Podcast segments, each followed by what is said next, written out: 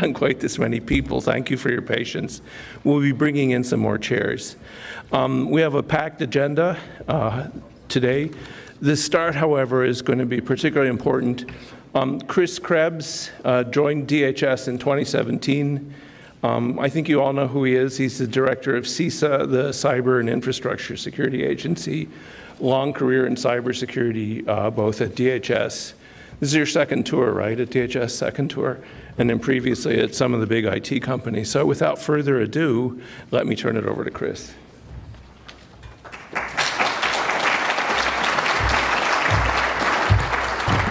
Thank you, Jim. Good afternoon, everybody. Uh, first off, I want to thank CSIS, thank Jim and Clete Johnson for pulling this event together. This is a significant uh, conversation we're going to have today. You're going to have a uh, nice range of industry and government participation, a range of agencies uh, and perspectives uh, that are important to setting and framing where we are right now on 5G, where we are, where we've been, and where we have to go.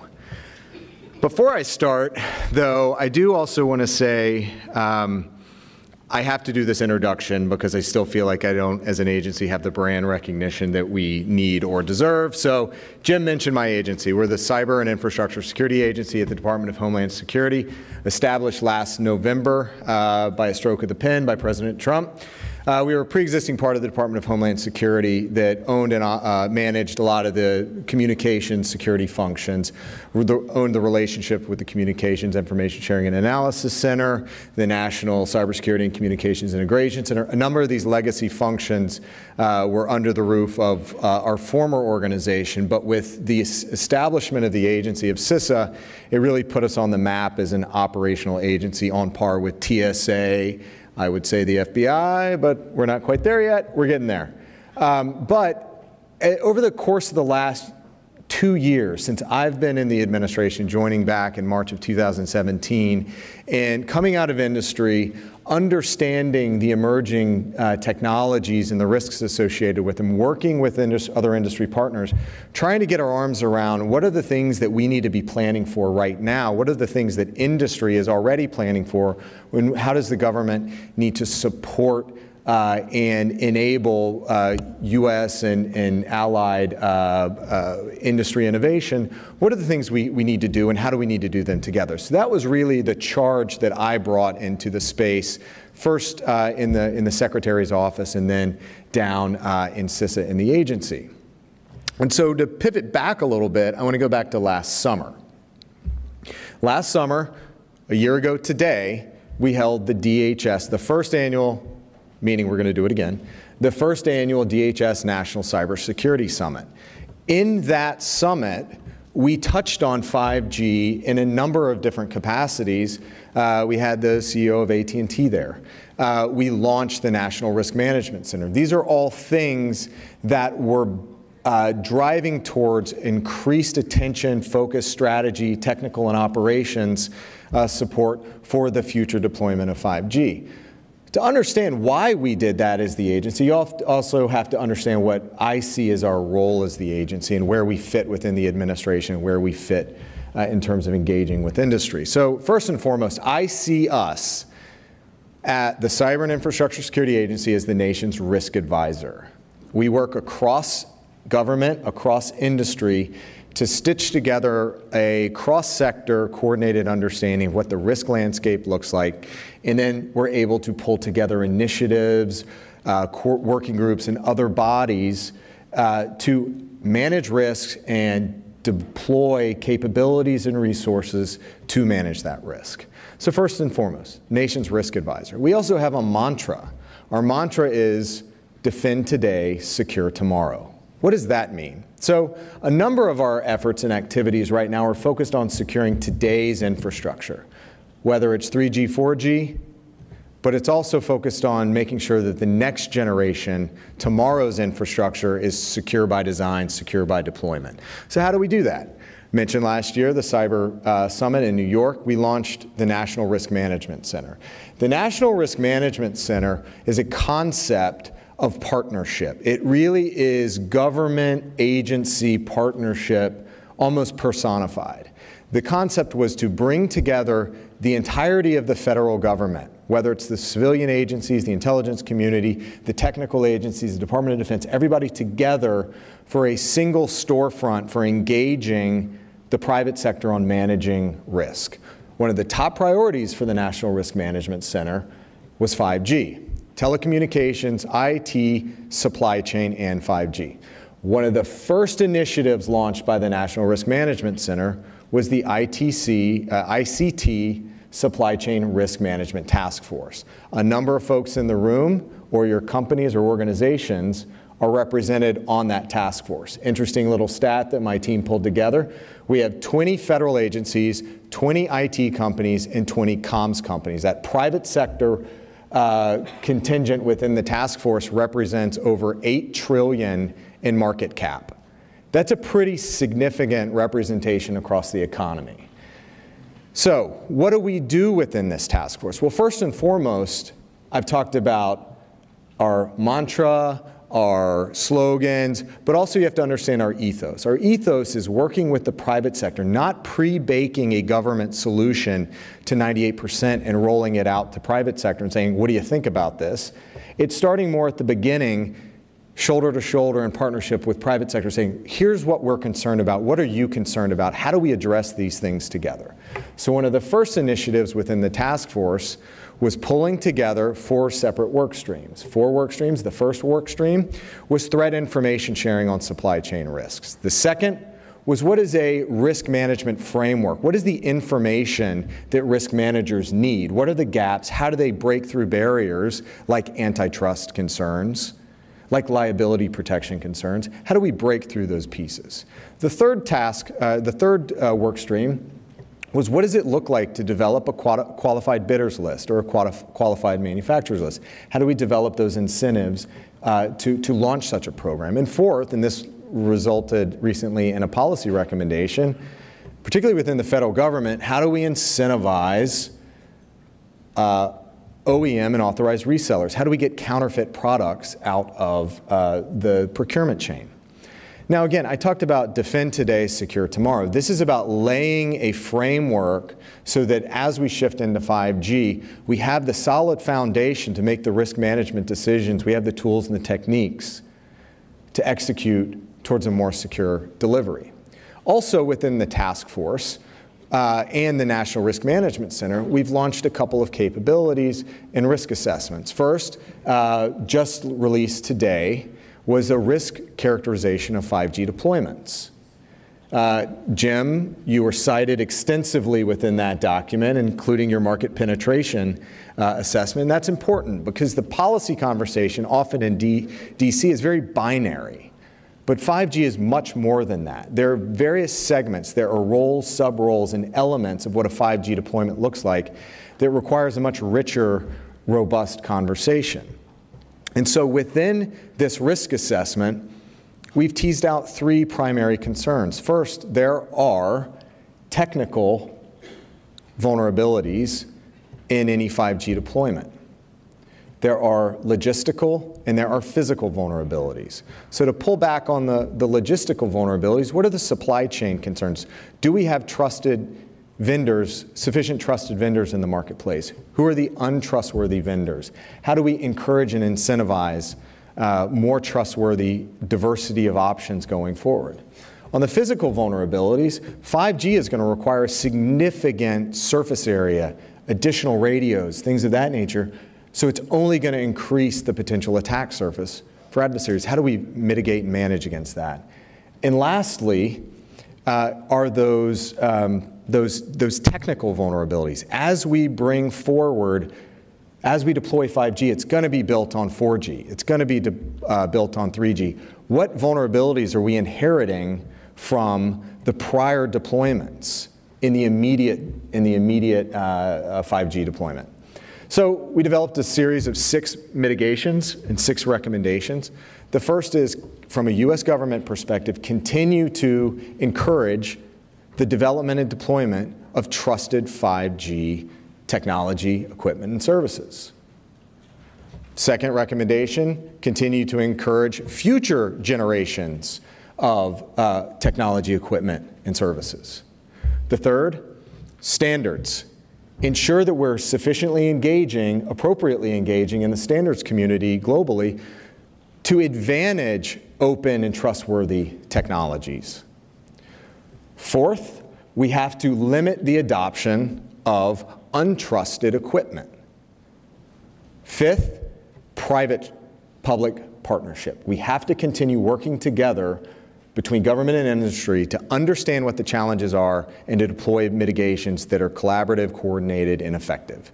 And then finally, we have to continue pushing for uh, security capabilities across applications and services.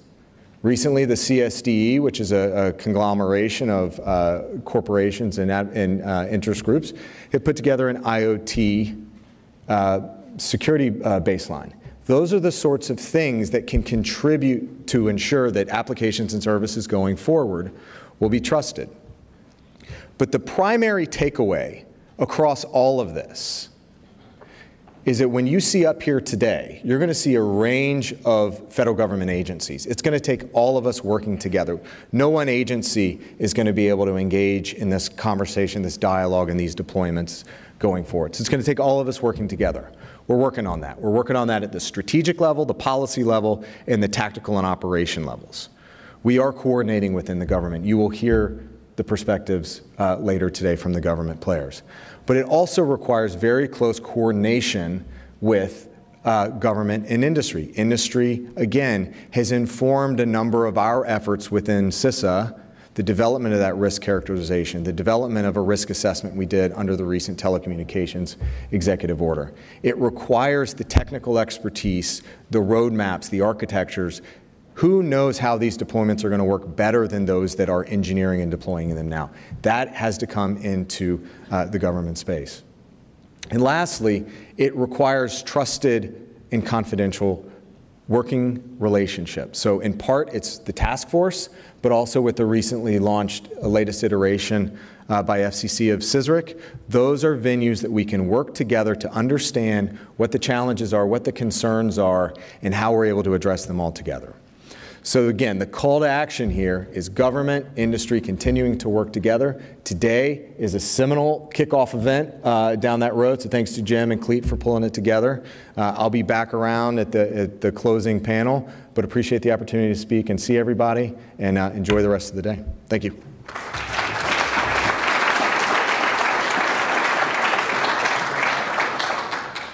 Chris, or Mr. Director as I call him now, uh, thanks very much for those remarks. And I think it speaks volumes uh, to DHS's commitment that the head of this agency is going to be here for the next uh, several hours and help us close out uh, to talk more about that industry partnership and interagency partnership.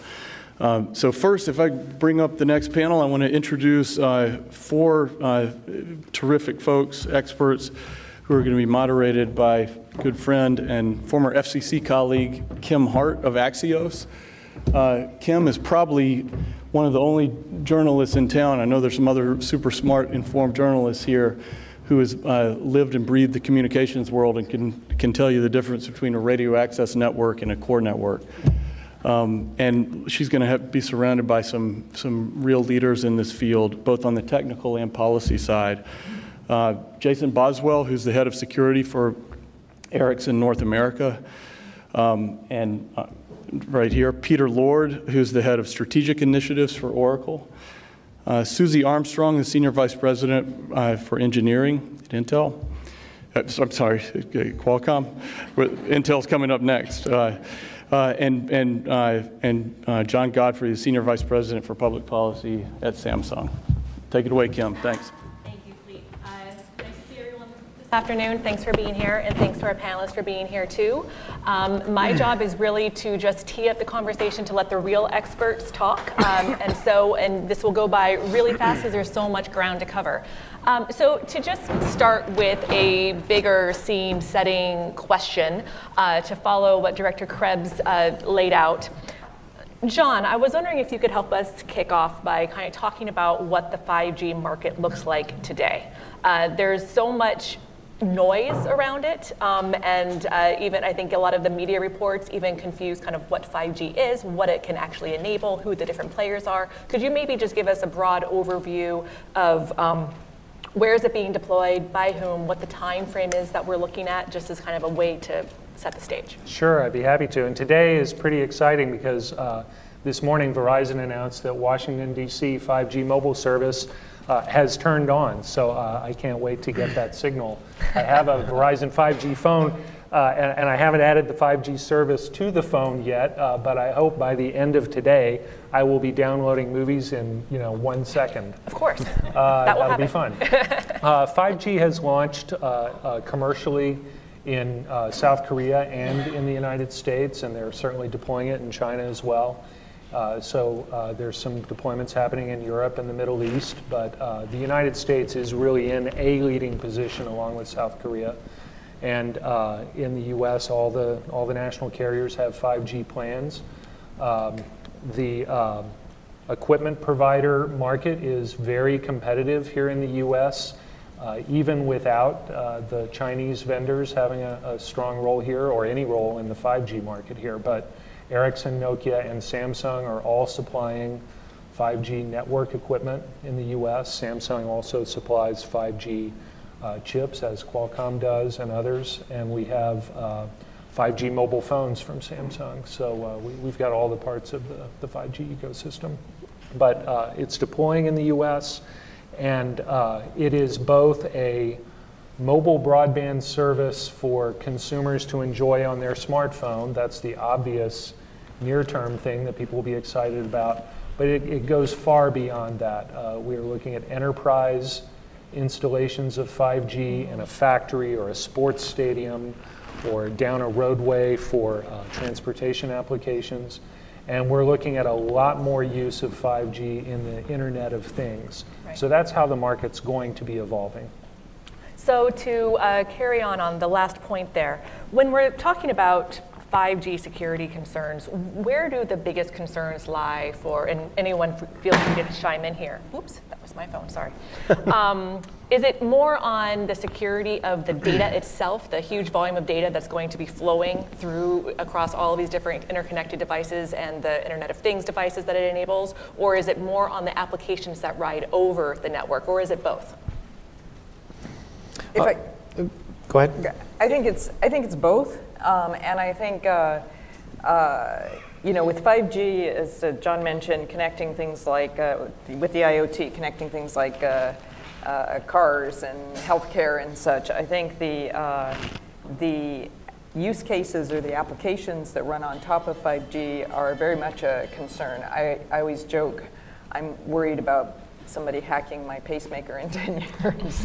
uh, it's not really a joke. Uh, but um, uh, and, and, then I think the, the amount of data that flows over 5G networks, some, some very high percentage of the data that it currently trains AI uh, with machine learning already comes from uh, mobile phones. So I think the, uh, the, with the IoT and sensors and actuators um, uploading data and acting on that data, I think that's a concern as well.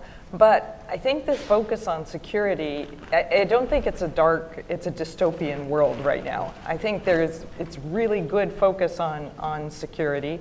I think there are a lot of good, there's lots of good work happening. I also think in the 5G standard itself, there's um, many uh, uh, mechanisms doing network slicing and such to be so that the air link at least is much more secure than 3G or 4G. Now, you still need security in your applications and your use cases on top of that.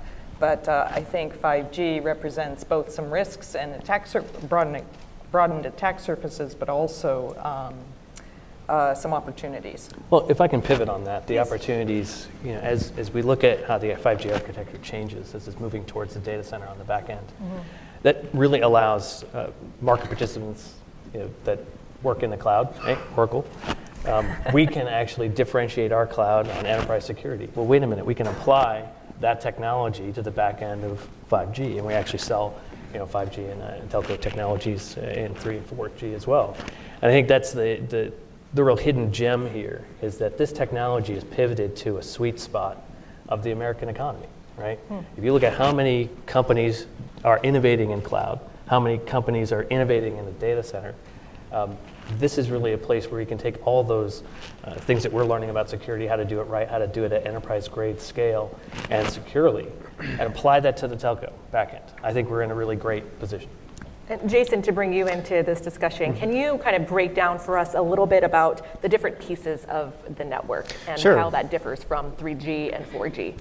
Well, like, so, so from an infrastructure perspective, you know, when you think about uh, 5G or any kind of, of mobile network, uh, I always think in terms of, of layers, right? And we, in security, we talk about a term uh, defense in depth. And what does that really mean? Well, there's, there's, that means there's layers to it, right? It's not just one slice of, of cake, so to speak. So when we talk about, you mentioned the threats before, I think about not just the threats themselves, but how is the risk amplified or changed in different way because that one threat may have multiple now vectors into the network, not just a, a single way in or a single way to disrupt traffic or service. So thinking about risk in terms of, of those layers, of course, we think about the RAN, uh, the transport network in between, the routers and switches that are moving the packets along, and then the core itself. And in past days, those were kind of pretty separate things, uh, all the way back to 3G, literally disparate physical units. But as we get closer to uh, a service based architecture, towards cloud based environments, everything's virtualized, those lines between those segments start to blur a lot. Can you stop right there and just kind of give a, a description of what virtualization means in this context? Okay, yeah, so in this context, it would be taking an element that has a specific kind of function. Like, say, I need to complete a call, I need to do charging and billing, I need to authenticate or authorize a subscriber, things like that, or just enable services. Each of those is functions throughout the network. We started with 3G with maybe a dozen to 15. In 4G, moved up to about two dozen functions. Now 5G is going to add roughly another two dozen on top of that, not replacing, but likely on top of, and predominantly virtualized. Meaning we'll take that function and we can put it uh, on, a, on a server. That server could be uh, decentralized from the data center, moved out to a cloud, for instance, and it still enable that same function to happen. But if that server becomes overloaded, or we need more of that function right now, we can bring more online very quickly without literally having to forklift, you know, giant pieces of, of equipment out of a data center, hook stuff up. It's, it's uh, automated and orchestrated on the back end to enable that to happen seamlessly. So that's what virtualization, when we say that, we're, we're spinning up or down functions on top of equipment and servers as they're needed. So from a security perspective, we can do that too. Now, with things like network slicing coming into play, we can also spin up virtualized security functions on demand to tackle DDoS attacks or other types of service disruptions, or further inspect different kinds of traffic more, uh, more discreetly to ensure that bad traffic is not getting through, right? We can now do that on a network slice. Think of it like a virtualized function that goes left to right across things. Um, we also have to be mindful, though, of the, the vertical aspect of, of a network. So, all throughout that core, the transport layer, the RAN, we now have vertical components too that go up and down the virtualization stack. So, if you put those two things together, we have horizontal paths through the network, and now we have vertical ones up and down as well. You put that together, it kind of makes a, a lattice work, if you will. So, as we think about risk, tying it back into the threats you talked about before, thinking about risk now, each of those points where things intersect becomes kind of a risk inflection point. And then you, you add it all together as the traffic flows to the network. It's an exponential risk calculation, not just a linear risk calculation. So I think that's why a trusted network and having all points that, that meet up with that traffic flow, having those be trusted and resilient is more important than ever as we put more services uh, towards critical infrastructure. So that tees up the next question perfectly, which is how are your companies and the broader industry working together to make sure that there is a trusted ecosystem um, and that vendors trust each other to be information sharing or that the information or the, that the equipment that you're um, interfacing with is secure? Yeah.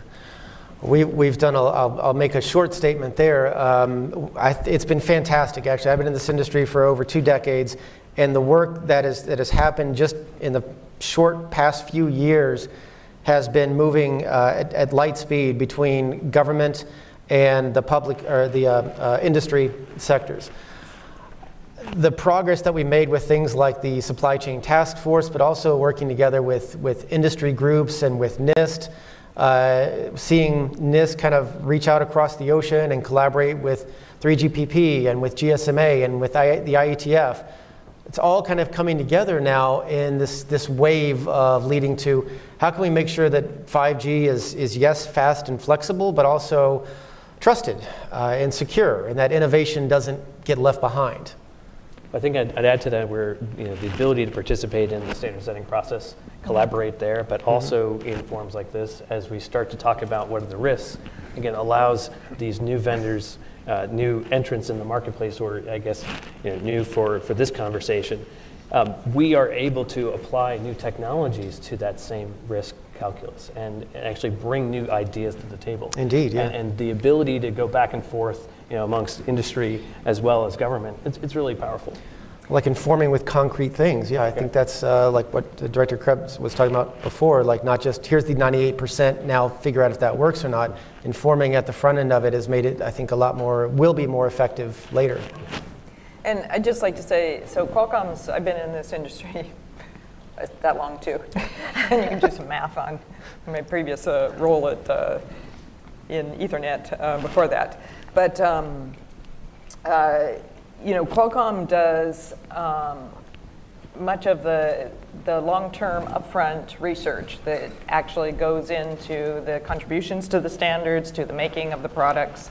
Um, without that kind, without those kind, that kind of research, you don't have, don't have anything to contribute to standards, and you don't, you ultimately don't have anything to make into products and nothing to deploy. And um, we have seen over time, you know, so we've always worked very closely with. Um, so we, we make the technology, we license the technology, we lead in the standards, and we also make chipsets that go into your phone or uh, IoT devices. And in, in, that ecosystem, we have worked very, very closely with the, with the uh, infrastructure manufacturers, with Ericsson, with Nokia, with, used to be with Motorola, with Lucent. Uh, uh, we've worked very, very closely with the carriers because even after all that te technology and all that equipment is made, it's non-trivial to actually deploy it, you know, in, in tough terrain uh, systems. So the industry has always worked very closely together, and in some areas we compete as well. And um, to, to your point, in the last couple of years, um, it's also very uh, good to see that governments are getting involved and that the US government uh, realizes the importance of, of this, um, this piece of infrastructure, if you will, that's as important as uh, your roads and your ports and, and your, your dams. I would add just a couple of quick things, Kim. The, definitely the first, the first stop for all companies to collaborate in this area is the 3GPP, global standards body. Uh, that's why the world has mobile that works uh, and that you can roam around the world is because of the standards process. And uh, as Susie was saying, they've, they've incorporated security features into 5G that didn't exist before. There's also the Open RAN initiative, which uh, several of us are members of, which is defining some implementation profiles for how to implement the 3GPP standards in particular parts of the network to allow even more interoperability and uh, diversity in the supply there. Uh, and as far as working with the government, uh, we participate, uh, as the others here do, in the DHS Supply Chain Task Force. And uh, it has already come up with some recommendations that uh, Director Krebs mentioned, and more will be coming. It's really important that the government act on those things. One thing I don't think we've touched on yet is in addition to the 5G network and devices that follow the 5G protocols, there will also be a lot of IoT devices that are maybe hanging off the end of the 5G network. And it remains to be seen whether those devices will themselves have 5G chips in them and be part of the managed 5G network, or whether they might be behind some kind of a router or access point. Uh, but in any case, we, we would expect that 5G is going to drive a lot more adoption of IoT. So uh, there is a, a multi-agency activity underway, but especially led uh, in the Department of Commerce in NIST on developing some baseline uh, uh, requirements for IoT security, and those will be very important too for, for industry worldwide to adopt to mitigate risk in the IoT part of the, the system. And so much of this conversation and security specific uh, piece of this conversation uh, has been focused on the global race, what other countries are doing, and particularly China and Chinese players, and what that means for the rollout, not only globally, but in the US.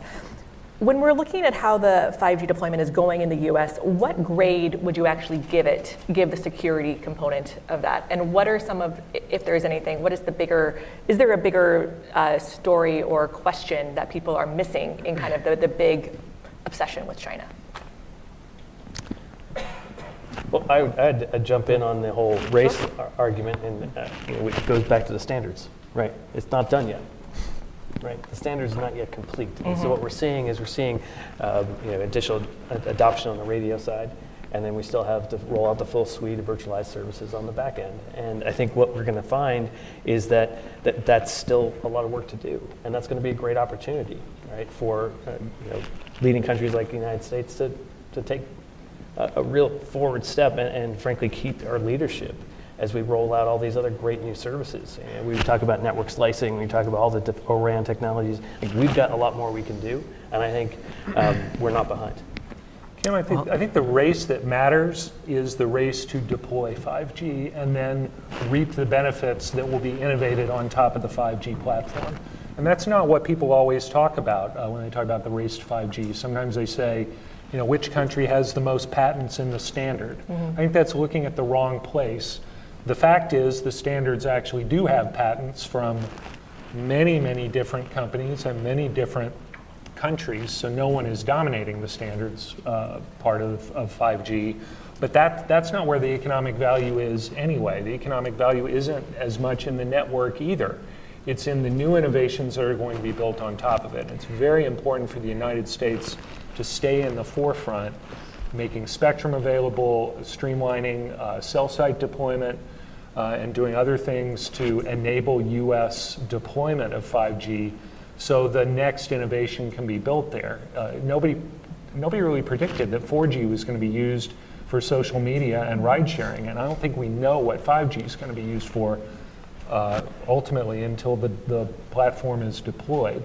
I would give the United States uh, uh, an A grade on, on one thing in particular, which is the cooperation that's happening between the government and the private sector. And uh, there really is a whole lot that's happening, as Director Krebs talked about, a lot of information sharing that's happening, and I think, I think we're doing a great job there. If I could just um, uh, comment on, on that. Um, you know, multiple people have said here, and it's true, that it's not like a race, like a running race where you reach the finish line and you collapse or, or win. Um, you know, the standards, the standards, each release, it's, e- the standards go through multiple releases, and so as you say, it, the different, different features get added in over, over time, and then of course operators choose which features to actually deploy in the network. Um, but John, to, to your comment, um, it, it is incredibly important that the U.S. maintain leadership in the standards because leadership in the standards is a, uh, a sign of leadership in the upfront R&D that has to happen. Without that upfront R&D and without that leadership in the standards, you don't have the foundational technology that equipment is actually built on and without that equipment you have nothing to deploy and this is it's a it's a much uh, harder lever to grab onto you know how the government and industry help support that upfront um, that upfront uh, r&d because it's not as immediate it's things like you know supporting uh, the patent system that's given us this innovation but without without that upfront um, innovation uh, we, the U.S. will immediately cede, um, frankly, will immediately cede leadership in the R&D and, and ultimately in 5G and beyond to very competent uh, uh, people in China. And so I think you cannot underestimate, you know, the patent counting and such is not very valid. I agree with that in the standards, and the contribution counting is not terribly valid either. Um, but you cannot underestimate the, uh, the power and the threat to innovation that is potentially happening and what will happen regardless of what day the network gets turned on, what will happen in the long term if we see that, um, if we see that leadership. I don't, I don't disagree at all. The, Yeah. the U.S. has to stay in the game. We are in the game, and we need to stay there, Yeah. for sure. Yeah. So in, in terms of staying in the game, in, in many ways, I mean, I think we, we kind of, you know, we, we created part of the game. We, we wrote the tests if we're going to be graded, you know. But uh, you know, if you look at at kind of from an evidence-based standpoint of U.S. telecommunications today, you know, based on the, rel- the reliability, uh, the speed, the security that we see throughout U.S. telecommunications infrastructure today, I think you'd have to say that, that we're a leader in the world in that space. And so we, we would get an A today. Uh, the, the difficulty comes in that uh, it, it, like going to school and having to take your final every day. We have to get graded every day. So tomorrow it's another grade, and the next day it's another grade, and, and we have to continue to stay ahead of that pace. And when we're talking about critical infrastructure, and as we move into 5G, critical infrastructure is more and more what we'll be talking about because the use cases will be critical. It will be things that deal with life and limb and, and property, uh, autonomous vehicles and remote manufacturing, and things that we can't get wrong. So, good enough as a grade will, has never been good enough for us, and it definitely won't be good enough in the future. So, that's why I think it's important for the US to, as you mentioned, uh, work hard to maintain its leadership uh, in telecommunications and in security, and also kind of uh, advance and, and further promote what we're doing in standards organizations. Can we uh, pivot a little bit to the supply chain question? Because that was something that Director Krebs brought up as something that he's really focused on as well with the task force and such. Um, what are the benefits of a robust competition when it comes to suppliers in this area? And what should the government be doing to ensure a secure and robust supply chain? Well, I think you know from a competition standpoint, um, what we've seen kind of illustrated by in talking in terms of like public-private partnership and all the collaboration we've done is that especially in the U.S., what we've seen is not just competition but co-opetition almost, uh, working very closely with our competitors. You know, going toe-to-toe in a market sense, but then uh, being transparent and open enough and in the interest of creating the best networks that we all can together, to then go sit down in a room after that market bid is done and say, okay, now how can we make the network better? How can we make the standard better? How can we work with the operators better and work with government better? And I think in the US, it's been a, a real good, good examples of that. And some of those have come out in the forms of, of government leadership with things like the NIST cybersecurity framework, where we all got kind of got in a room, gave our opinions on things, and government NIST came to us and said, the industry said, what works here? Tell us what doesn't work. What's adoptable? What's realistic? We've looked at same things with uh, IoT cybersecurity now as well, with groups like CTIA and recommendations on uh, cybersecurity testing programs, right? So we're kind of trying to give guidance on ways that we've seen from a real world perspective work. And having robust competition across the US market, I think it keeps everyone on our toes and keeps us all striving to do our collective best. I- Oh, Go Go ahead. ahead. I, I, I was just going to say, I couldn't agree more. And one of the things I'm really excited about in the virtualized network space is it brings in people like Oracle into the infrastructure space, which, you know, we never really thought of you in the infrastructure business. But I think, just as you said, it keeps, it keeps everybody on their, uh, both on their toes and it brings in new talent and new ways of thinking about um, cellular networks you know, Motorola went away, Lucent went away, and it's very unlikely that some American company is going to come up and start to build traditional uh, cellular infrastructure. But with virtualized networks coming in, we, we pull in uh, the expertise of all these different uh, uh, companies. So that's a, that's a very healthy dynamic. The, the, the dystopian future, if you will, of you know sort of one vertically integrated uh, you know company or country you know controlling every aspect, the chipsets, the the base stations, the you know the standards is um, I think that future will not come to be uh, if we pull in a variety of, of players and expertise. I, I guess we're optimistic at Samsung. We're, we're, uh, we've obviously been in the forefront of the mobile handset side of the business for a long time. We're relatively newer to the top ranks of the market on the radio access network, uh, network equipment side, uh, uh, at least for the moment.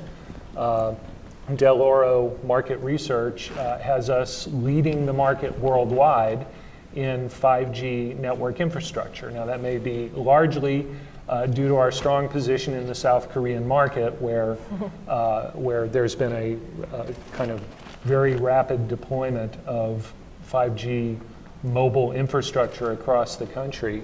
Uh, and uh, you know the United States is rapidly deploying now as well as, as China and some other places. Uh, but Samsung's excited to compete in the 5G market. I think the most important uh, thing the U.S. government can do to stimulate 5G. Uh, I thought you might have an answer, Jason. I look forward to hearing it. Uh, I was just the, uh, uh, the, uh, the most important thing the U.S. government can do is hasten the deployment of 5G. That attracts investment and supports multiple entrants coming into the market to supply the network equipment. And then as far as the the other aspects of ensuring that we have a secure and trusted supply chain, I think the uh, you know the DHS task force is, is critical to that. They're working to define recommendations on what is a secure supply chain and what is a trustworthy uh, supply chain. And they expect to uh, incentivize those things through education and also through changes in government procurement regulation. Yeah. So I'd like to add something on the supply chain element. You know, when we start start thinking about these interconnected networks, we've got to think about the folks who may be less cash rich that have smaller networks, right? The rural carriers are really going to find pressure to figure out how do we get this new technology. I think that's where we can come in, and, and as we look at virtualization and different deployment models to the cloud, all of a sudden you can start innovating. You can start to say, hey, wait a minute, we can lower your cost of adopting this brand new technology. You know, we can provide a whole bunch of different ways to access the technology. That allows you to compete, right? You can, can compete against uh, lower cost uh, technology suppliers, right? And, and actually be competitive in that marketplace. And I think that mm-hmm. allows you to really address the supply chain risk of everyone in the mm-hmm. ecosystem, right? Not just the, the, the large players, but all the different participants, whether it be you know, enterprise users or the small rural carriers as well. Well, th- thinking about the, the security of a supply chain, some of the, the, the things that we talk about in security are also speed and resilience and flexibility. That also makes something reliable uh, from a security perspective. So when we think about supply chain, it, it, sometimes we get lucky and, we have market factors or business decisions that, that influence or that, that uh, go with security drivers.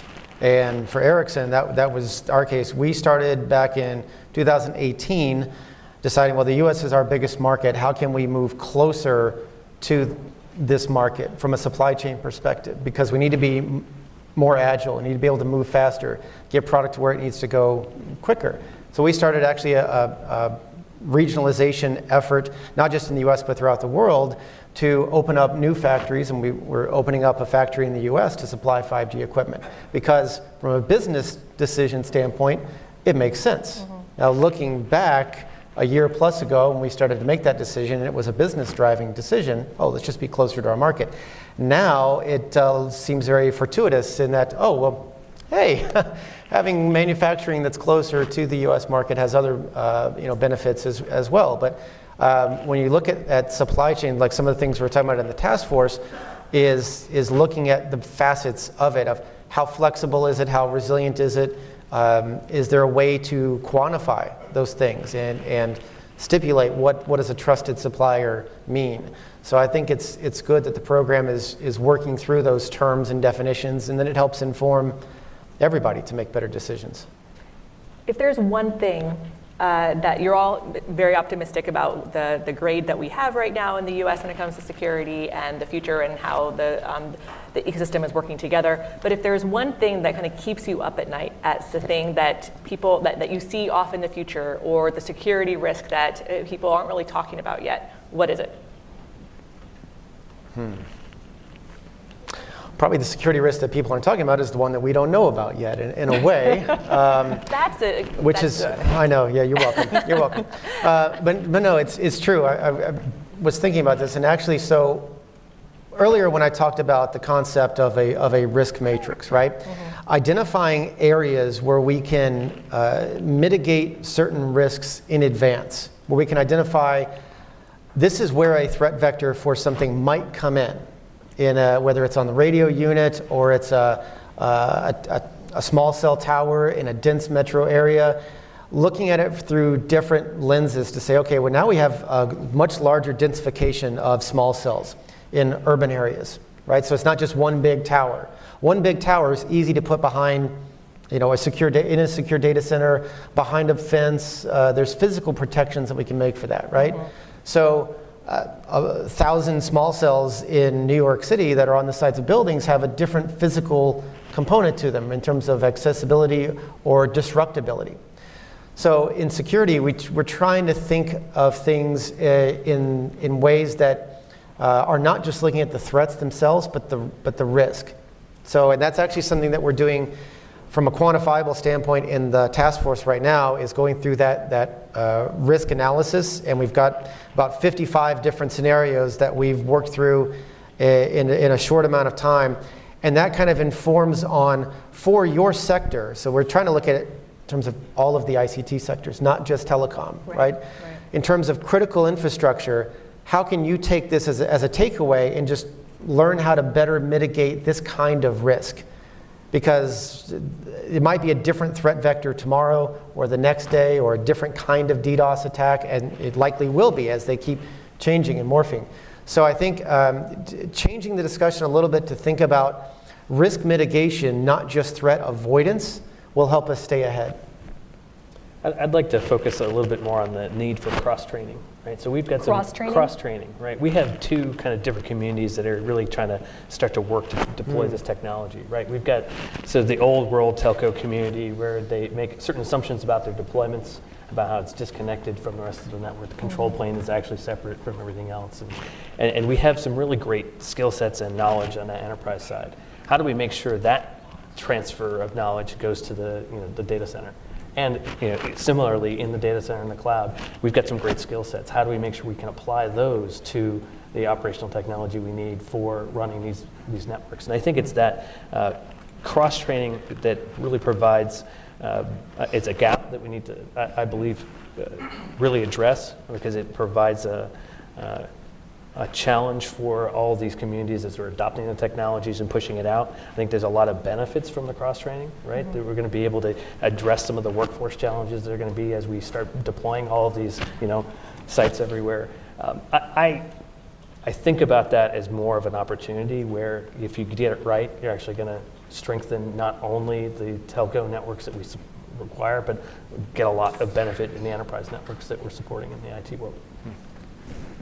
I think what keeps me up at night is um, the, the fact is that as a computer scientist and an engineer, there's, um, there's many vulnerabilities put there inadvertently by well-meaning software people like myself or hardware people, um, not necessarily malicious backdoors. And so, so much of the conversation right now is around malicious backdoors that I, I think we're missing the fact that we need to do maybe risk mitigation for all kinds of backdoors that could be empl- Right. you know exploited by state actors or by somebody in their their garage and um, and I think in particular what I worry about is the IoT.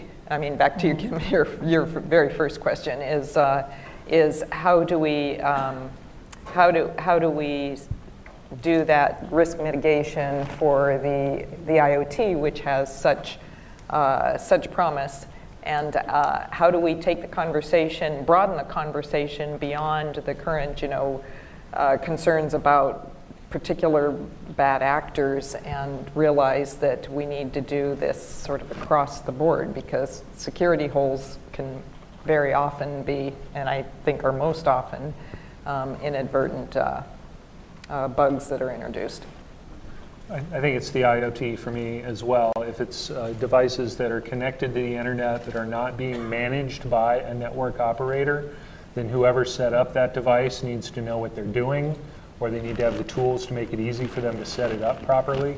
We also had a great example, I think it's coming up on three years ago now at the Mirai botnet attack, of what can happen, and we need to not forget about that because there, that could happen again. Yes. And uh, it's not a new threat because of 5G. I don't think there's something fundamentally new about moving from 4G to 5G as far as the Internet of Things related risks, except that I do think that uh, the IoT is going to grow more rapidly and spread uh, uh, more ubiquitously throughout our world because of 5G. And that's really simply because there, there's going to be the bandwidth and the ability to connect a larger number of devices wirelessly.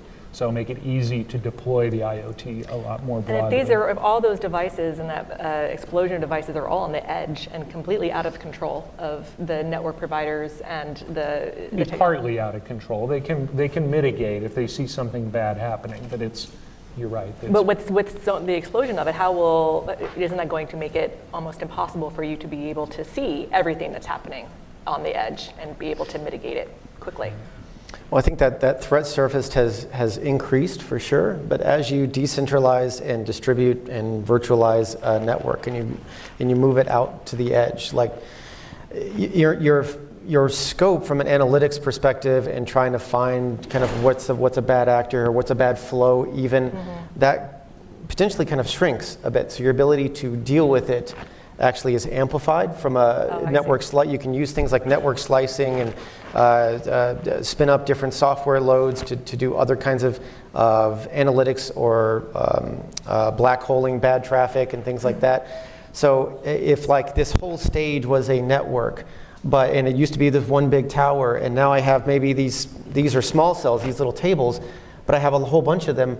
My threat surface is increased, but if I can limit to the attacks really only happening right here in front of me, then my ability to kind of focus on it and deal with the problem actually increases a bit. Um, IoT is certainly still definitely a, a big concern because of, of the scale of it and the nature that you know something that's potentially outside of our control can negatively impact us. You mentioned Mirai three years ago. Every year since then, Mirai has continued to be the number two or number three top botnet for that year. It's just a variant of it.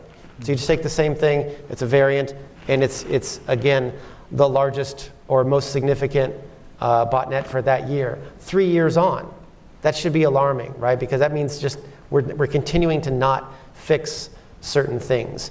So uh, you mentioned training. I think education is important there, and uh, DHS with their cyber hygiene and cybersecurity awareness month and pushes towards the SMB on greater cyber awareness, I think has been very helpful there. There's another one coming up in October.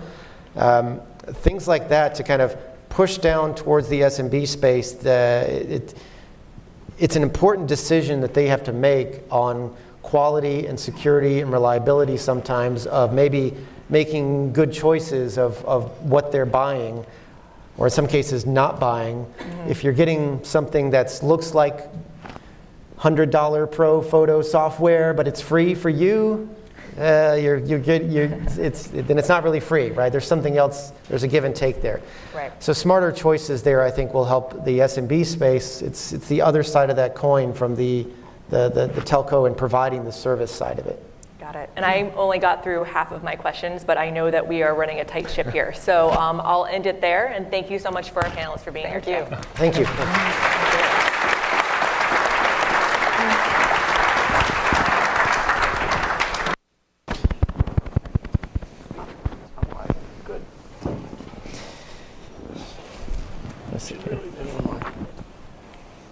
Well, sorry for the tight schedule, uh, but we are moving into the next session, which will be a discussion, the international landscape in 5G security and innovation uh, between me, Jim Lewis of CSIS, and Ambassador Robert Strayer of the Department of State. So thank you very much for coming out today. Um, Thanks a lot for having me and for hosting this. Sure. Let me start by asking you, um, I- I've been pestering Rob now for a couple months about What's up with the Prague principles? What do you think's next with them? If people, you might want to remind Yep. people what the Prague Yeah. principles are. So, um, you know, one thing we identified uh, in the last uh, several months as we started talking to a number of countries about our concerns about uh, in- the importance of improving 5G uh, network security and making it more resilient, we noticed that a lot of countries were asking us what are general principles that should be applied to improve the security of the networks. Uh, unlike some, some of those who say that we're not, we're not out there just talking down uh, a few countries from a few companies from one particular country because of our concerns. We really think there's a, a way to adopt a set of broad-based principles to secure 5G technology. Uh, uh, dur- during some of our discussions with other countries, including the Czech Republic, uh, they noted that they were thinking about hosting a conference that was going to focus on how to develop a set of principles across a number of different topic areas, including policy, uh, security, um, contracting related the economics of 5G. And so uh, they hosted almost 40 countries in uh, Prague uh, during the first week of May of this year. And what came out of that conference was a set of principles, roughly 20 of them, across those different uh, topic areas that are, will help ensure if, if countries ad- adopt those set of principles, a uh, free and fair, transparent, and rule of law based technology uh, infrastructure for, for 5G. Uh, since that conference, we've been talking to countries about uh, more specifics and how you would implement those principles. Uh, and we look forward to, to being part of uh, future discussions about uh, the implementation and what, what we specifically mean along different lines of those principles. One in particular that's very important is, um, is talking about the legal system and the ability of a third country to influence a particular vendor. Uh, we have gotten, we have, we have reviewed uh, the Chinese national intelligence law and are very concerned about the ability of China to influence a vendor to take actions with respect to technology uh, that are not in a country's interest but are being driven by the intelligence uh, services and security services uh, in China. Um, and I should say this all fits in a, a, a bigger framework of us saying what we need is a risk based security approach to 5G networks.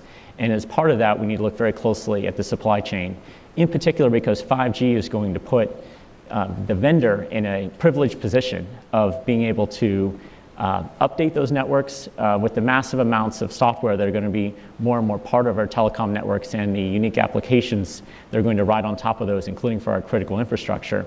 Uh, the additional amount of software means that there's going to be patching and firmware updates occurring on a very regular basis. So that puts a vendor in a very powerful position. We need to have only the most trusted vendors in uh, that position with regard to the networks. You said 40 countries. Um, what's the lay of the land there? How are the Europeans responding to this? In particular, the Germans put out their own principles a couple months ago. They're parallel to some extent what came out of Prague, but where are they where are the others? Yeah, ex- exactly. So I think the first, uh, first country uh, in Europe to come up with a set of principles was uh, the European Union itself. It did so, the European Union Commission announced a set of principles in late March of this year. And those were across a waterfront of issues, but of course, they also included a, a provision to say to look at the vendor country, the, the country where the vendor is located, and uh, its model of governance and the ability of that country to influence a vendor. So uh, that was the kind of uh, initial movement by the European Union to look at this. And then we saw Germany come up with a set of uh, uh, principles for evaluating the security of their networks, which included the ability of the vendor to abide by data protection laws that, that apply in Germany. Since then, uh, we've seen the European Union ask all of its member states to do a national assessment of the security posture with regard to their telecom networks, and those were to be submitted to Brussels in uh, the middle of July, July 15th. The next steps are for there to be a kind of a, uh, a European-wide assessment of security and then them to develop recommendations by the end of the year on securing their 5G networks. So there, I think the, the Prague principles are well timed to work with this European Union process to identify additional measures that are being put in place to secure 5G. What do you think the timeline is for the Europeans? Well, you know, they aim to reach a conclusion on recommendations by the end of the year, but we're already seeing a number of auctions start to take place. Uh, I think you could see some diversification in how different countries approach the issue within the European Union. Um, and I think we'll continue to see evolution of, of the principles over time. We've seen a number of countries talk about bifurcating a process where they're looking at technical issues with regard to 5G, looking at, if you will, core 5G security, authentication, uh, who, has, who has access, um, how the networks are architected to be the most secure. But they have also recognized there's a separate line of effort that needs to take place that looks at the threat, that looks at the ability of a particular vendor in a privileged position to take action that's not in their that country's national interest. And as I mentioned before, because of the ability to add, do patches on a regular basis. This one, you can skip this one if you don't like it, but the commission's about to turn over, uh, what, at the end of October. So do you think that will change what they do on 5G, or will you see continuity there? Well, I think eh, you know every commission has a different focus, and they you know build on the previous commission. So I think we'll see uh, additional sets of issues brought into this discussion. In some ways, this process was kicked off by the previous commission, so you'll likely see the new commission adopt it, but also likely amend it to meet it the, the way they see the world, uh, at, at, you know, as they do in the fall this year. One thing you hear sometimes when you go to other countries, particularly outside Europe, is they're not aware that there's alternatives to buying what they could use for 5G technology. And in some ways, that's, a, that's um, sort of a sales issue for the US. I mean, people don't know that there, there is more than one company that sells this stuff. When you talk to ASEAN, for example, that's what you hear. Mm-hmm, mm-hmm. What's the yeah. US doing? Yeah, that's, that's a really good point. So we're, we're definitely out there. The first thing we're making sure people understand, this is a security discussion. This is a uh, economic success discussion, economic growth discussion that we're, we're recognizing the, the true high level of importance of 5G to all kinds of future critical infrastructure and the data economy, the ability to do artificial intelligence in the future because it all depend on the data that's going to be generated by the Internet of Things devices on 5G. So we want to say we have a very positive outlook on this. Um, and uh, we, that's why we need to ensure that we're, we're securing the networks. Um, right now, we have a, a, uh, a sort of market uh, failure that's gone on where we have a very limited number of vendors in the radio access network area that are basically supplying the basebands and the, uh, the towers, the transmitters there and there is uh, inability for other vendors to get into that because they're using a proprietary types of technology to connect their towers and their, um, in their, their towers and their base stations. Uh, you know, so we, we're definitely sure to highlight that there are companies that are not American in this space, so we're not arguing uh, about our concerns about uh, certain vendors because we're trying to benefit an American company in particular. Uh, the leading competitors to the Chinese companies are in uh, Sweden, uh, Finland, and South Korea. But the long term future is to see a broader ecosystem of vendors to get into this place, that a lot more players are providing components to the larger, uh, the, the, larger ecosystem. We already have a number of Western companies in the, in, the, in the core network that are supplying the base computing, the storage, the switching, the, uh, the, the switching and routing, and those are companies that are on the panels just before us. The next step will be to think about how we can diversify the radio area network as well. So we're talking to countries and trying to explain the full scope of, of uh, why we're doing this, uh, who the players are in the space, that there are alternatives to the Chinese companies, that the technology is not any better than, than anybody else, that we need to sort of demystify the components. There's a great propaganda campaign out there to try to establish that there is one company that is so far ahead of everybody else that there will be no way that you could go with another set of technology than that company. Well, the truth is uh, there's uh, companies that basically the same number of commercial contracts out there today. And with respect to the United States, we're leading the world in commercial deployments in our, in our medium and larger cities. And all of those are being done with non Chinese uh, vendors. And I think the next panel will touch on the open radio access network and some of the open source uh, technologies that might open the market a bit. But when you look at this, uh, who are your best partners overseas? Who are the guys you work with most closely? So we work with uh, a large number of countries that are thinking about moving to the 5G, uh, and so somewhat in the in the, the eagerness they have to go to 5G or the, that makes our discussions more robust. We're obviously working very closely with our Five Eyes partners, with European countries, with uh, Japan and South Korea as well. Um, who's your least favorite country to work with? Oh, he's not going to answer that. That's he? the one question I, I, I want to defer on. Yeah. Yeah. Okay. Well, I will say that um, it, it didn't take long for, for Russia to say that, oh, there's a company out there that can supply surveillance technology and, and uh, al- al- also uh, uh, it- uh, supply parts from, from China, and that was so Russia. So they sort of took, took Huawei up on its offer right away. Uh, that's that's good to know. Um, sometimes you hear from some of the smaller companies, countries, I beg your pardon, that they feel like they're being uh, pressured by the U.S. One of them even used the word uh, uh, bullied uh, sometimes. Um, what would you say in response to that?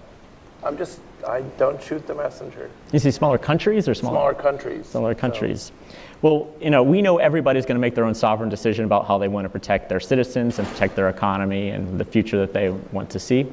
Uh, we are there to provide our objective analysis of how we see 5G being built out and of the risks that they we are thinking about that we hope they are also thinking about. Our economies in, in this world that we live in today are increasingly more interconnected. So it's actually something that's in our interest, but it's also in their interest to make sure that their critical infrastructure is not disrupted or there's not a, uh, a- a diversion of data that would come from their networks and potentially uh, be harmful to their citizens in the long run. We very care very much in the United States about human rights, and many of these countries, uh, all the countries that we really talk to, are very concerned about human rights, about the protection of privacy, about the protection of individual civil liberties. And so we're very much aligned on that front.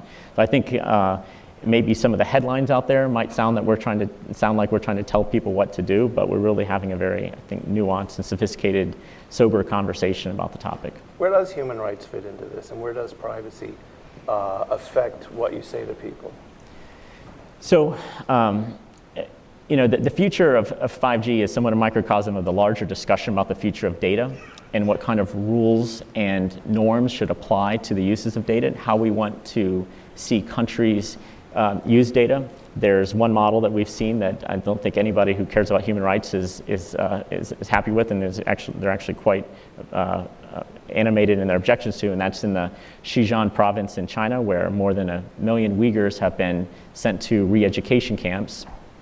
They've been in part identified by high tech surveillance, the use of surveillance cameras uh, lined up with uh, uh, photos, and then the use of artificial intelligence to do the matching. There's also been tracking that's done that way. So there's one model that says we can use tech to suppress individual liberties and uh, the freedom of association, the freedom of religion, freedom of expression.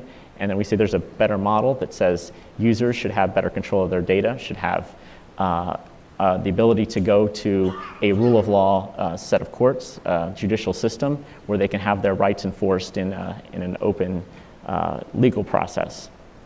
Sometimes when you talk, particularly to European countries, they'll say, uh, but what about Snowden? Um, what do you say about I, I think it's a silly argument, but you do hear it. What, do, you, what do you say back to them? Well, we have a lot of protections around our intelligence activities, and that's a, you know, a comparison. And you know, in no way should there be any, any effort to have a, a moral equivalency between our intelligence activities and those uh, in China. Uh, we have uh, a legal system. We have independent courts that enforce that legal system with respect to intelligence activities. We have an open press, uh, a press that uh, can identify problems in our, in our intelligence activities and, and highlight bad actors. Uh, in other countries, there's not an open press that could do anything like that. Uh, we also have oversight by our Congress, by elected members of Congress who have, uh, through the intelligence committees and through a privacy and civil liberties oversight board. So uh, there's a quite different system in our country. So I think it's, uh, it is, is an effort to distract from the uh, real issue here, which is that there's uh, problems with the Chinese intelligence law, with the ability of the general speak, generally speaking, of the model of governments in China to have a, a, Chinese Communist Party to be able to direct the activities of companies. There's really not a separation. There's really not truly a private sector uh, in China that can, that can say no to the commands of the party and of the state. If I was mean, I would ask Rob about State Department reorganization, but I'm not going to do that. Uh, what I'm going to do instead is say you, you, you wear two hats. Mm-hmm. You wear this hat, the 5G and the telecom hat, and you wear the cybersecurity hat, and increasingly it's becoming one. what, how does it, how does this issue bleed over into your cyber portfolio or vice versa? Yeah, well, um, cer- certainly our discussions about the potential vectors for compromise of 5G networks are in the, the, discussions of best practices uh, are really cyber discussions. Uh, you really can't have good cybersecurity unless, unless you can trust the underlying uh, infrastructure itself. Uh, you know, I like to talk about the all of our policies across the board in the digital space are done with our values in mind, with rule of law, with transparency. You know, we're probably the only uh, country in the world right now that actually has a Department of Defense uh, cyber strategy that is in the public domain. We are transparent about our activities. Uh, that is unlike the activities of a lot of other countries around the world who uh, don't do that. We also live up to norms of responsible state behavior in cyberspace. So we think that's very important to understand. One of those norms is that one shouldn't be using uh, cyber means to, uh, to conduct industrial espionage. Uh, and we know that China is still participating in that. Last December, uh, 15 countries and the United States attributed probably one of the most significant uh, thefts of intellectual property in modern history, which was the, uh, the what, what is known as the cloud hopper attacks, which was the compromise of managed service providers and cloud providers by the Chinese actor APT10. They did that in association with uh, private sector participants, and uh, they've been indicted and sanctioned for that activity. How much do you have to get into the technical details in your discussions? I mean, what level do you talk about this at? I mean, sometimes I know some of the Prague meetings, some of the side meetings were very technical. What does that do for your job? I mean, what does that do for the issues? Yeah, well, a good thing is we have a, a robust uh, interagency set of experts that we can bring with us, and usually we can find our pairings in the, uh, in the governments that we're talking to so that we can have the more policy discussions and the more nuanced technical discussions in the same forum or in the, in the same, same venues. Um, I do think that's one of the reasons, though, why 5G is so hard and why I think some of the, uh, if you will, propaganda and rhetoric about uh, Huawei being this country company that can't be uh, surpassed, and that you know the, the, failure to sort of acknowledge that there are, are competitors in the form of uh, Ericsson, Nokia, and Samsung, because uh, it, it's hard for people to understand some of the technical details, and uh, it, it, gets lost in the in the overall messaging that there are real understanding about what 5G networks will look like, why there is not really going to be a distinction between a core network and an edge network anymore, that the edge being something that people said, well, if we just put the untrusted vendors in the edge, we don't need to worry about it. Well, that might have been the case in 4G, but in 5G, because of the very low latency, because of the need to have almost instantaneous transmission with all the use cases and all the smart components, you're going to have transportation networks driven at the edge. You're going to have smart computing at the edge. So you can't protect yourself by just having uh, untrusted vendors uh, in the edge. You can't have them anywhere in your network. That kind of argument, I think, re- does rely on a technical understanding, and that gets lost, I think, in some of the uh, very uh, some kind of high-level, uh, like I said, rhetoric that goes around in this topic. But the argument that you can separate core and edge and use geographic restrictions uh, to mitigate or minimize the risk of using unsafe equipment is, um, at least it used to be advocated by some of our closest allies. And so what do they say when you, when you talk to them about this? Well, I don't want to get into any particular discussions that I've had with, with, with allies, with allies about that, but uh, I will say there, you know, that, that notion that you can uh, safely mitigate uh, in, in a 5G network uh, is, is uh, one that we, we, says, we, we think does not stand. Uh, I think there's unfortunately also a lack of understanding of what 5G is going to become in some circles where uh, right now a lot of the 5G deployments are basically small cells, that is additional bands, additional transmitters going up in different sites. But when we actually see much more computing and those really interesting use cases that underpin our critical infrastructure, it's going to become worlds more important to have actual, uh, to have the entire network secured. Where, where, does the ITU fit into all this? Because you still own the ITU portfolio, do, don't you? Yeah, I do. Lucky you. Yeah. Uh, where do they fit in on the 5G discussion? You're going to make me explain the ITU. Um, yes, and now on Section 37B of the, oh, go ahead. Starting in 1865, yeah. there is a uh, UN organization called the International Telecommunications Union. Um, they are uh, over the years responsible for ensuring that we could have interoperability across borders for telecommunications, actually before that, the telegraph. And uh, they're involved in a number of uh, data topics now. And so my team uh, works, works on these uh, topics.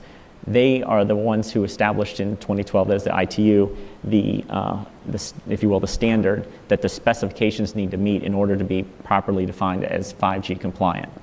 So they call that the, the 2020 uh, proposal for 5G. So when the, the private sector process uh, for the 3GPP, which is the third generation partnership project, results in, you know, we'll have the release 16 this year.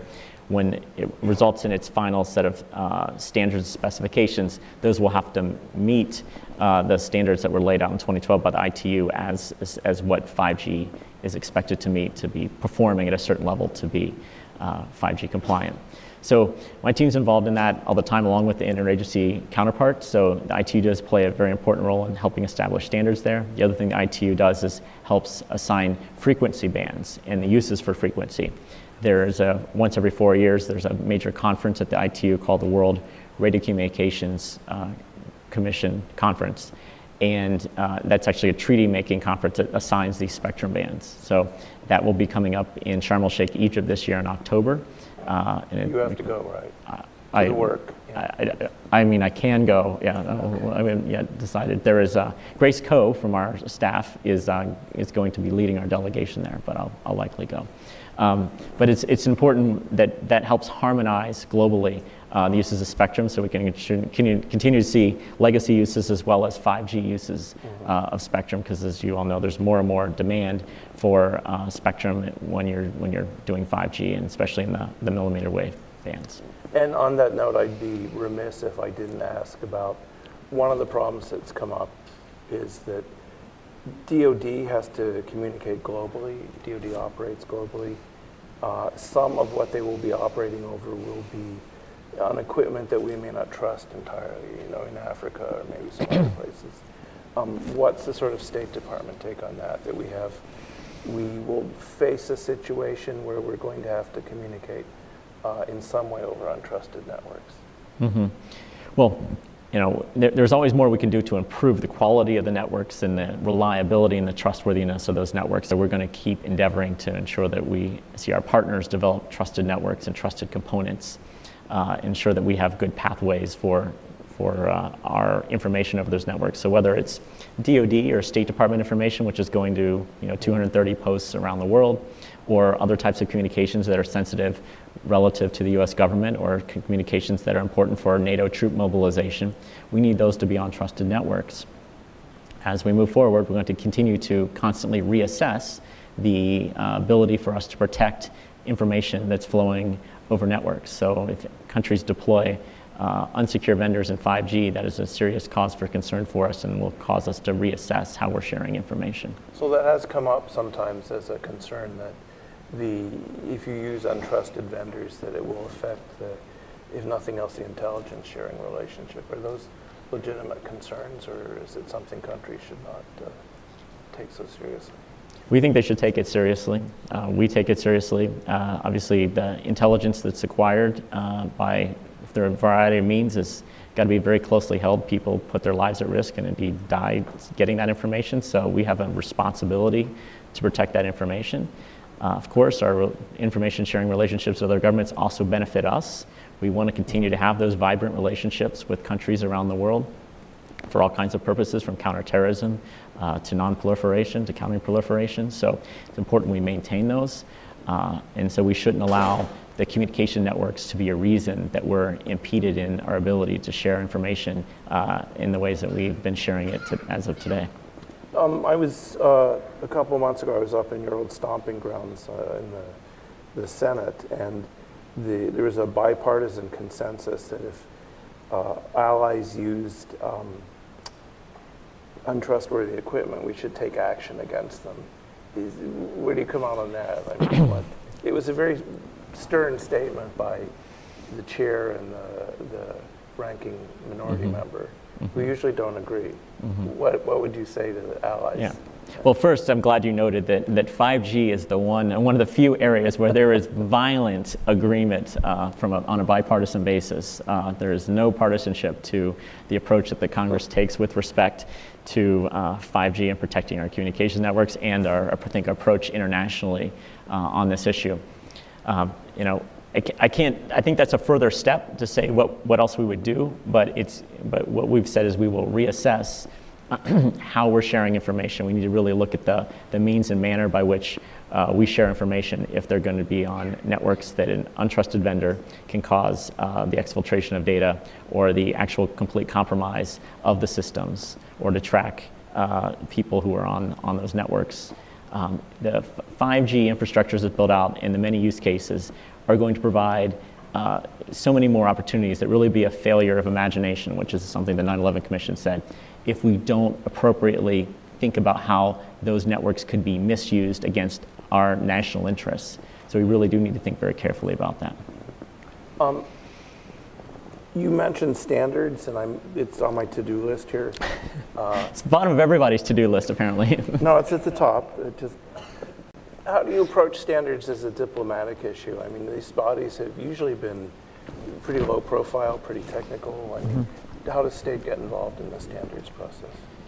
So we're involved in the ITU, which is essentially standards making body, which is a multilateral government to government. Then there's also all these private sector efforts. Um, there's other parts of the government like NIST, the National Institute for Standards Technology, who is a member of the 3GPP standards making process. There's other parts of government involved in different standards making bodies. The one thing that many have noted is that there's been a decrease in the number of companies participating in these processes. Um, there's been uh, a push uh, from China to put more and more of their proposals out there and to have a, a, a, stronger engagement in these bodies. Now, the good news is most of them operate on a consensus basis, meaning there needs to be unanimity behind a proposal, but there are times when there have been votes. And so it's really important we continue to see the American private sector uh, be very involved in the standards making process. Uh, so that is, that is a concern and something we're thinking through now is how we can ensure that robustness in the future. We're almost at the end of our time, which is probably a relief. But uh, let me ask you, what's the diplomatic agenda for the, the rest of the year and into 2020? What is it you'd like to see done? Don't tell us where you're going, since I know your travel schedule is insane, but what's the diplomatic agenda here? What do you, what do you want to get done? So, uh, and one, one priority relative to 5G is to keep engaged with the, the Europeans as they move through their process through the rest of the year, as well as uh, countries around the globe that we're seeing very engaged as they're thinking about this decision. So that's a lot of travel, it's a lot of diplomatic effort uh, by not just State Department, by other uh, agencies. The other major effort is that uh, for some time we've been working on a deterrence uh, strategy and, and, implementing a deterrence strategy. So we're seeking to build a coalition of like-minded governments that will act together in response to malicious uh, activity by states. Uh, we've done that in four times in the recent history where we've actually had countries come together and do joint attributions. Uh, the next step of that will be to jointly impose uh, consequences when appropriate against bad actors. We really need to change the calculus of the decision makers in these adversary countries uh, and so that they see it not in their national interest to keep using cyber as a tool to achieve their economic, military, and political uh, desires and goals. So that requires us to have additional meetings and a lot of diplomatic work. And one area that we're seeing uh, a great effort on our part too is at the United Nations because there's two working groups in effect that are working on norms of responsible state behavior. There's been 12 norms have been established, and are, there's now a seek, an effort to include more countries in thinking about how those can be applied within their, their borders and in their own activities. And there's also been further discussion about the applicability of international law to cyberspace, which we are certain still applies, and I think everyone would agree that international law, international law covers cyberspace, but it's important that we continue to have understandings about exactly how it does. Well, that's a pretty busy year. Mm-hmm. Uh, anything I left out that you want to hit in the last minute or two? No, no. No, really? Are you? I'll let everyone get uh, coffee or yeah. you know no, uh, Dasani water. You aren't talking to the Chinese, are you? That's not on your. Uh, well, not directly me. We have I won't get into our whole diplomatic uh, agenda okay, there, but I will say it's important that we are we also do talk to our adversaries. We do so. Um, uh, we, we do talk to them. Uh, So it's, it's, it's, uh, it's, it's, it's important we do so, but we need to do it at the right times and with the right things on the table, and we don't just talk to talk, we talk to actually achieve an outcome. Well, on that optimistic note, please join me in thanking Ambassador Strayer.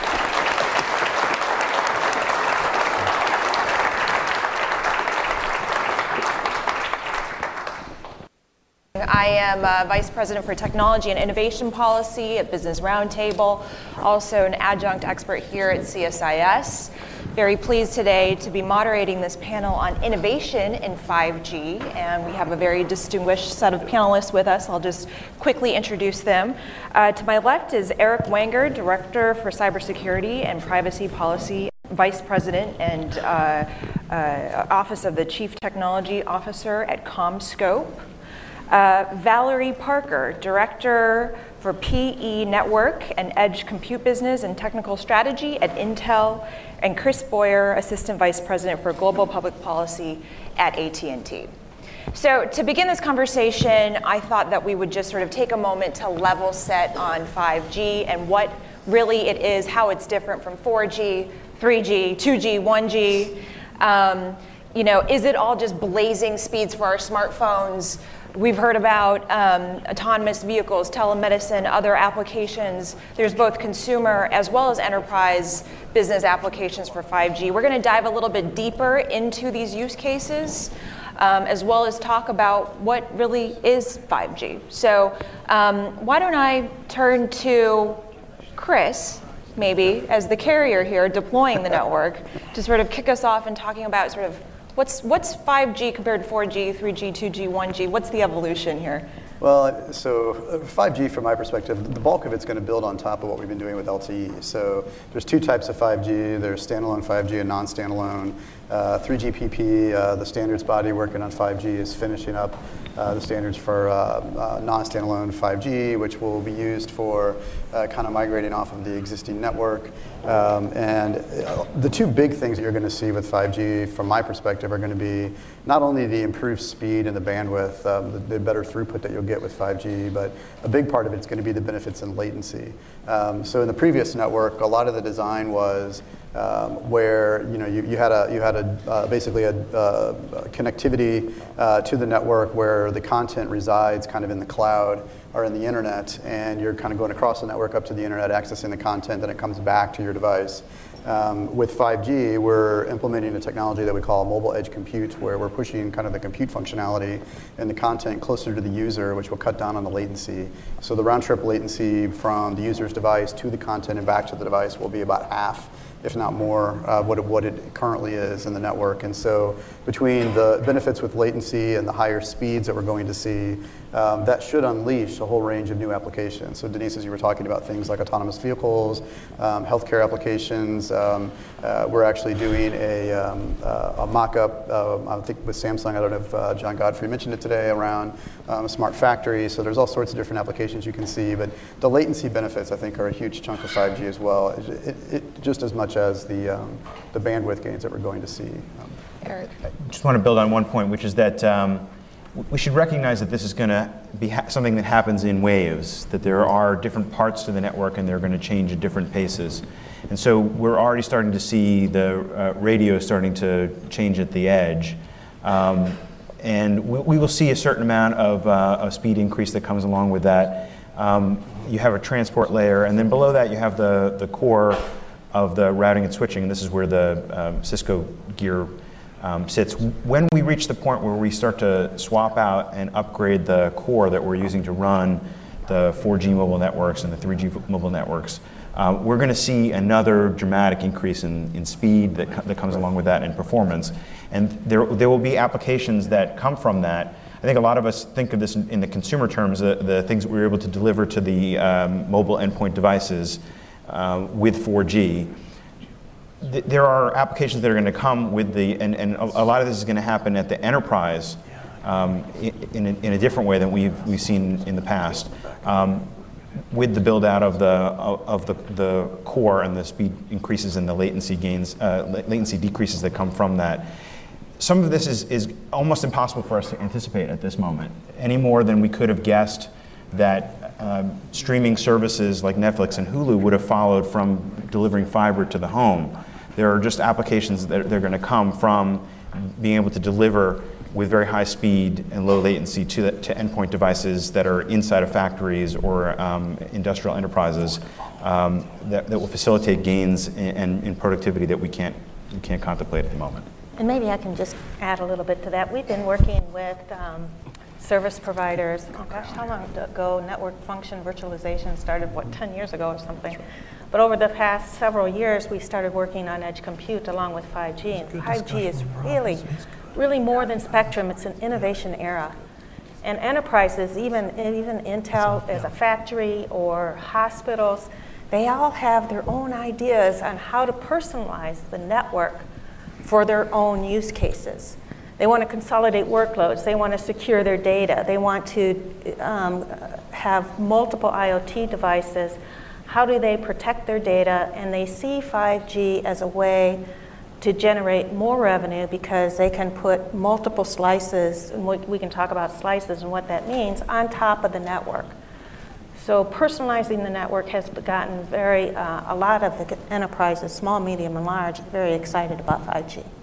Slicing is, uh, is one of these uh, concepts that is, is, is, going to be new to 5G that we, it's um, not something that we've seen before, where you can um, customize a particular set of characteristics associated with a stream. Um, and so you might, might decide that a particular application requires very low latency because the, the most important thing is to make sure that cars are not bumping into each other or the roads. Um, but the amount of bandwidth that's associated with that might not be that high.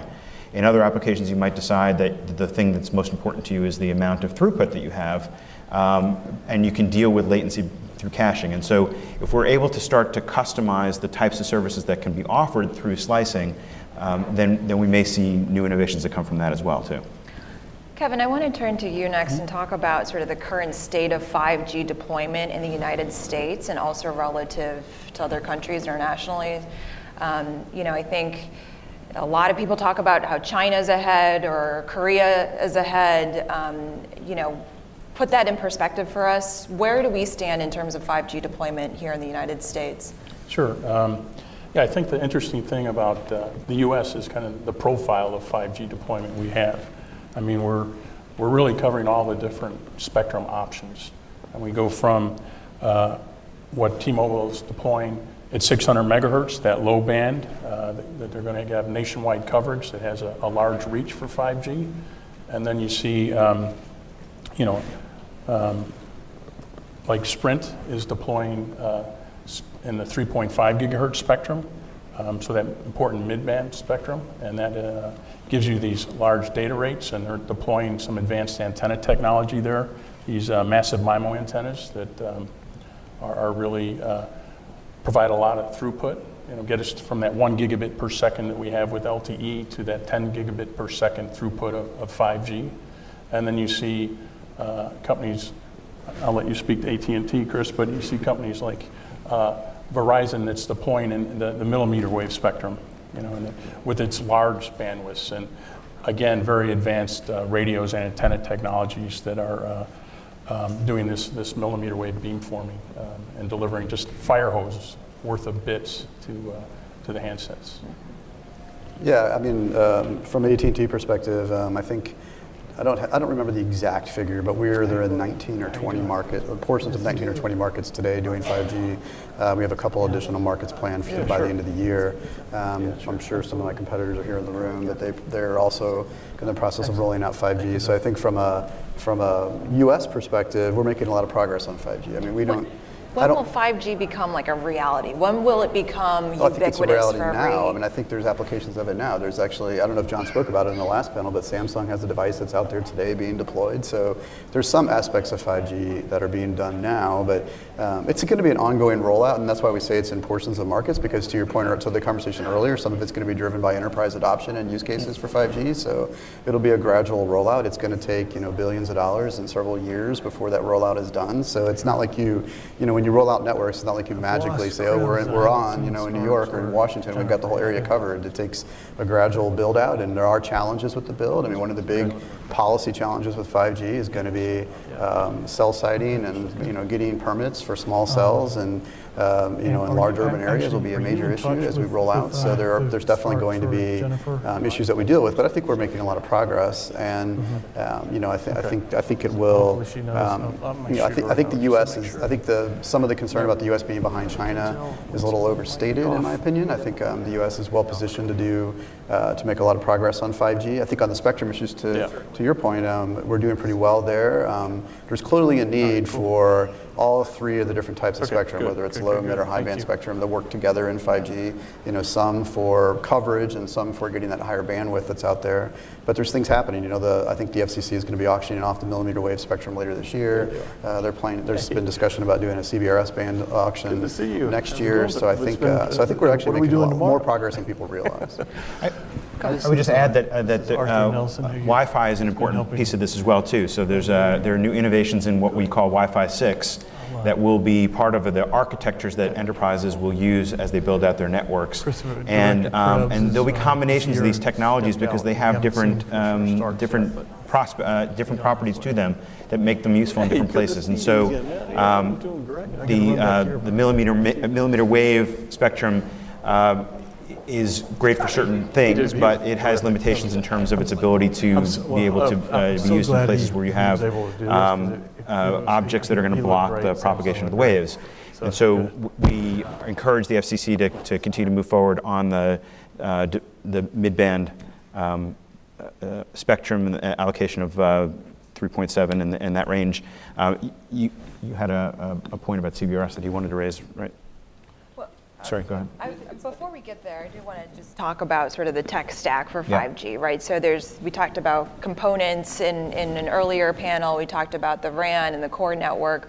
What would you say are the strengths and weaknesses of sort of the US, um, the, the sort of key industry players in the US when it comes to the tech stack? Where do we need more innovation in this tech stack here in the US? And where, how can we, can we how can we drive uh, innovation in, in those areas? I think, um, you know, we're well represented in the chip space, of course, and, you know, in the networking space. Um, and then, but in the RAN space, from a U.S. vendor perspective, um, you know, we don't really have any, any RAN vendors. Um, and it, there's an opportunity with 5G. I mean, if you look how the RAN's evolving with 5G, it's, it's um, you know, take a look at the radio. Um, with 4G, uh, what happened with the radio is the digital part of the radio separated from the RF part of the radio. And the RF part of the radio went up the top of the tower with the antennas. Um, now with 5G, uh, the radio is getting uh, evolving a bit more. So the RF part of the radio is integrating into the antennas. So um, we don't have a separate antenna and radio anymore. They're, they're quite integrated and quite advanced in terms of massive MIMO and millimeter wave. And it's really interesting what happens on the digital part of the radio that's at the base of the tower. That's splitting into two pieces. And it's also being virtualized. So it, it's uh, you know, be, become uh, cloudified. And, there's no longer dedicated electronic hardware there. There's software on servers for the digital radio. And it's breaking into two pieces. One, one part of the digital radio will be near the cell tower uh, doing the high speed processing. Um, the other part of the digital radio will move back into the network towards the core to do uh, the slower speed processing. And that, that architecture is enabling a lot of these uh, interfaces or capabilities like uh, edge compute and, and things like that. So, um, you know, there's an opportunity with 5G um, to have new, new vendors in this virtualized RAN space uh, with the, the virtualized uh, digital radio and with the advanced uh, antenna and, and uh, radio technologies.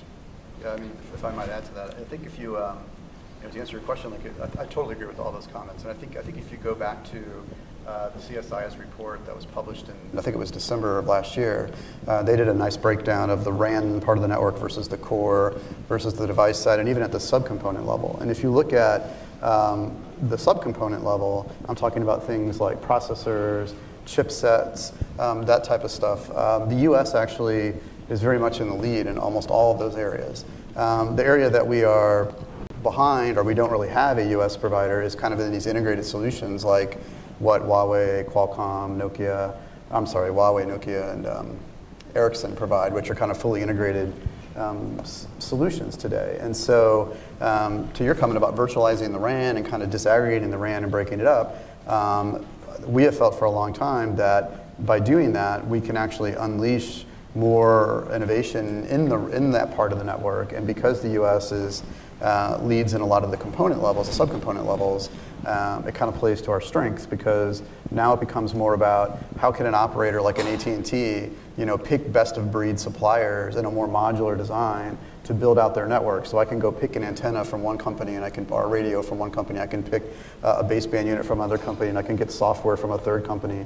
And if you're a new entrant in the space, like in the last panel I did here, we had a company called Altiostar who spoke in quite detail about this issue. You know, they only do RAN software, right? So, so I could conceivably configure a network where I'm using multiple players, uh, picking best of breed components, um, building out the network. And a lot of those, frankly, happen to be um, US based or, or, or provided by allied countries. And so I think that's a model um, that we think you know, could potentially emerge over time and deal with some of the supply chain challenges that we have.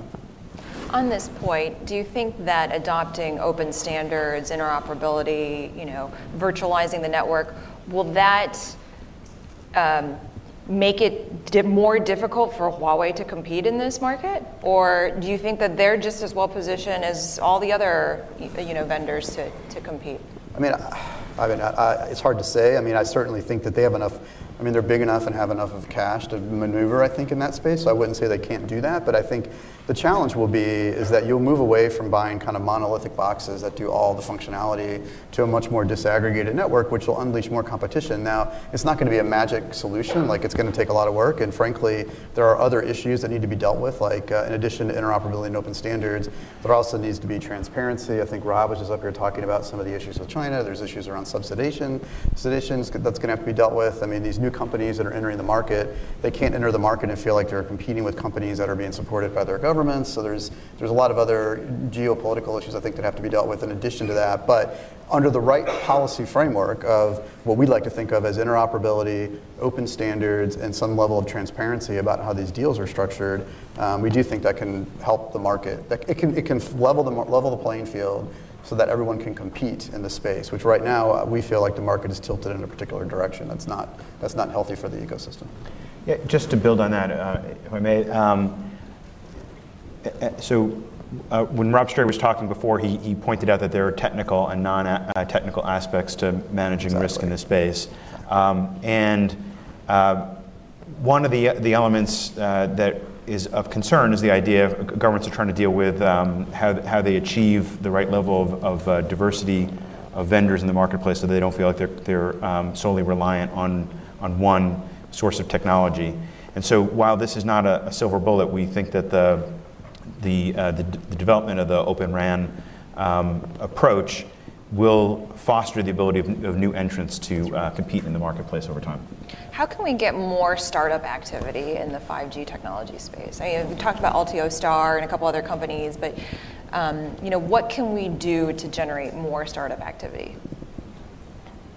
Well, maybe I can take a stab at it. I think that the, um, the government could um, help with incentives. This is the enterprise starting to utilize the network more and more, so the enterprise is, is coming to the network. And to incentivize not only for the RAN, but um, if you look at the requirements from these businesses, they could, uh, they, they sit very near or on top of the, the, the radio access network uh, with MEC.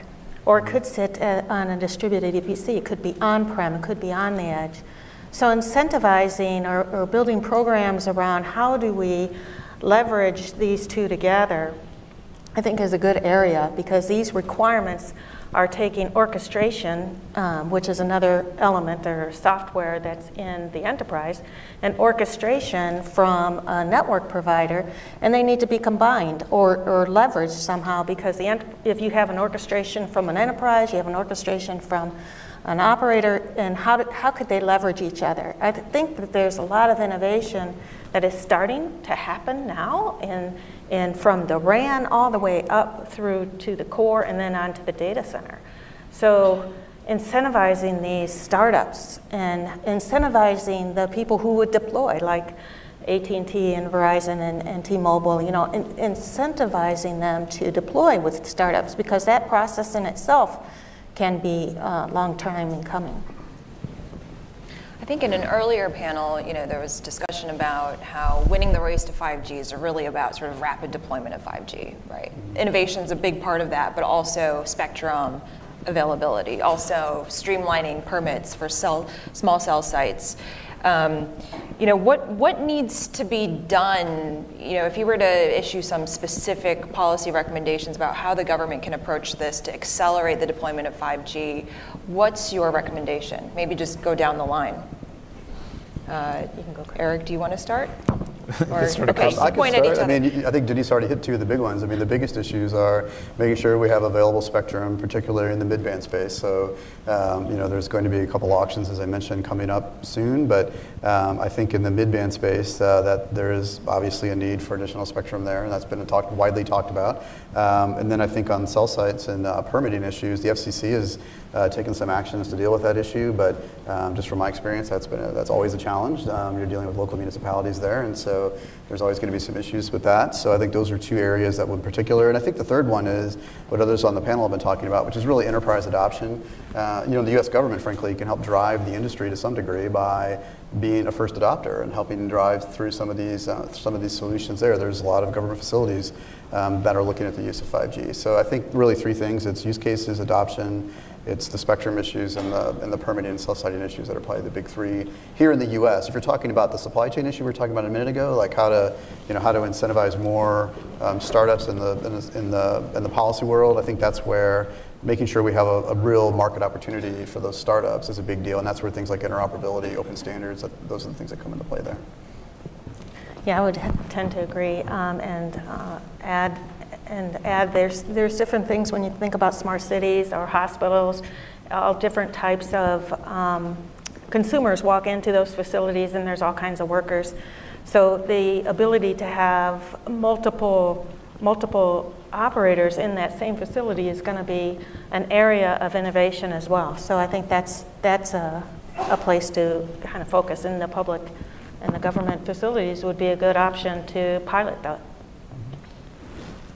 Yeah, I think um, anything we can do to um, have you municipalities, you know, accept reasonable aesthetic um, solutions for what a, a, cell site or a, a, small cell site would look in a in an area. I mean, right now we we go and we develop a, a nice package, and you'll go to one municipality and they'll you know, they'll want something six inches longer or just a different certain look. So if there were some sort of standard profiles that, um, you know, that could be uh, regulated or, um, you know, to help with that process, uh, it'd go a long way than, uh, you know, having a different custom uh, solution for every uh, town or city in the United States.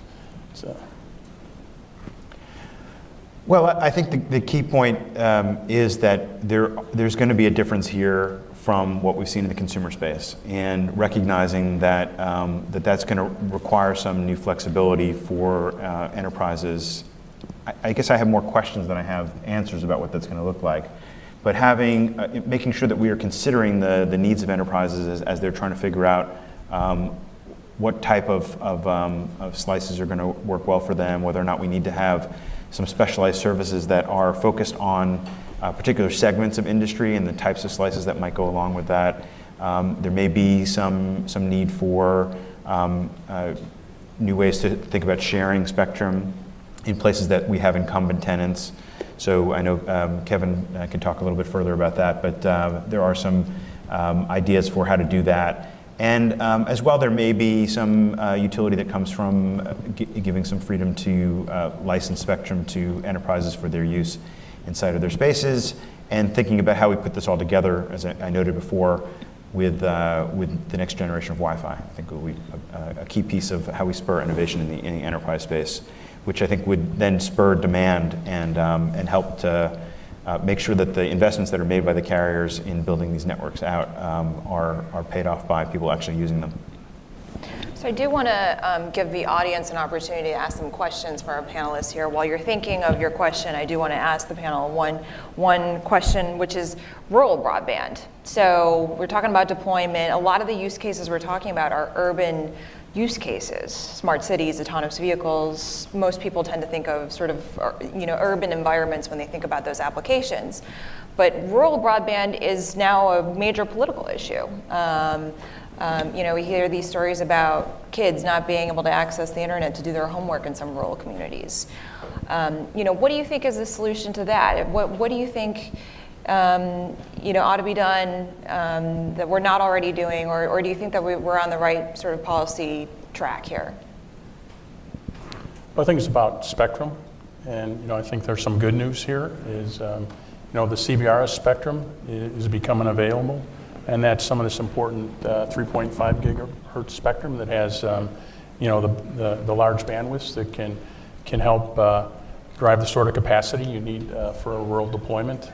Um, and it also supports different advanced antenna technologies that can help that signal reach out further in, in rural areas. And of course, that's key to the economics to have, uh, you know, fewer cell towers as you cover uh, uh, rural broadband. Any questions from the audience? Uh, okay, right over uh, here and here. Um, uh, do we have microphones?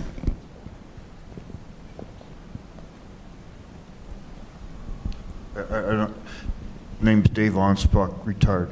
Uh, just, just throwing this out there.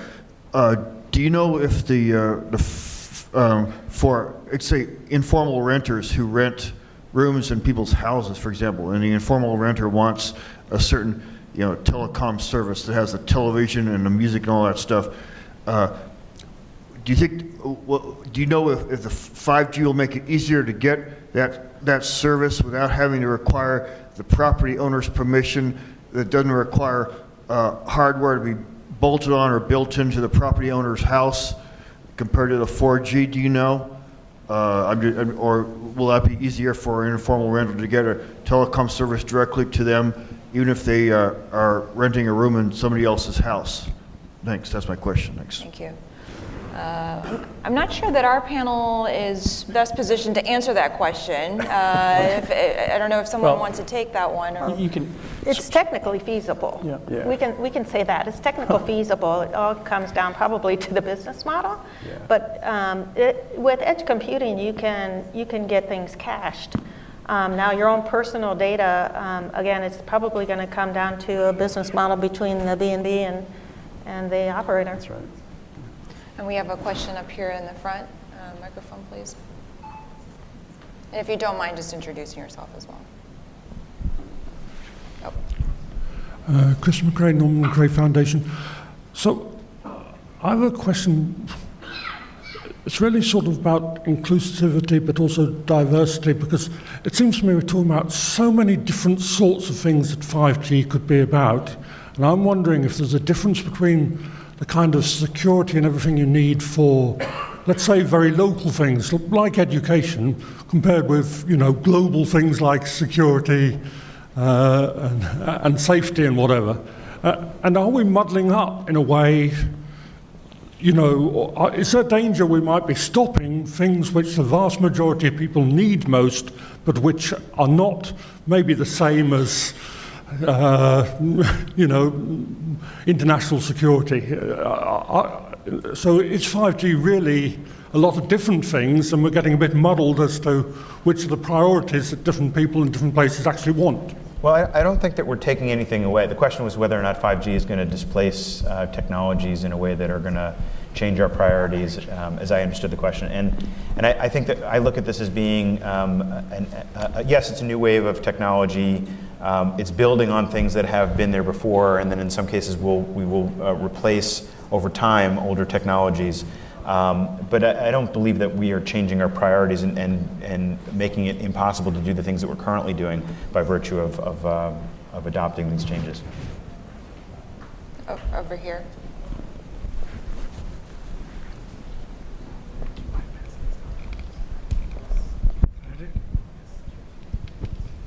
Hi, David Winks with AccuSite.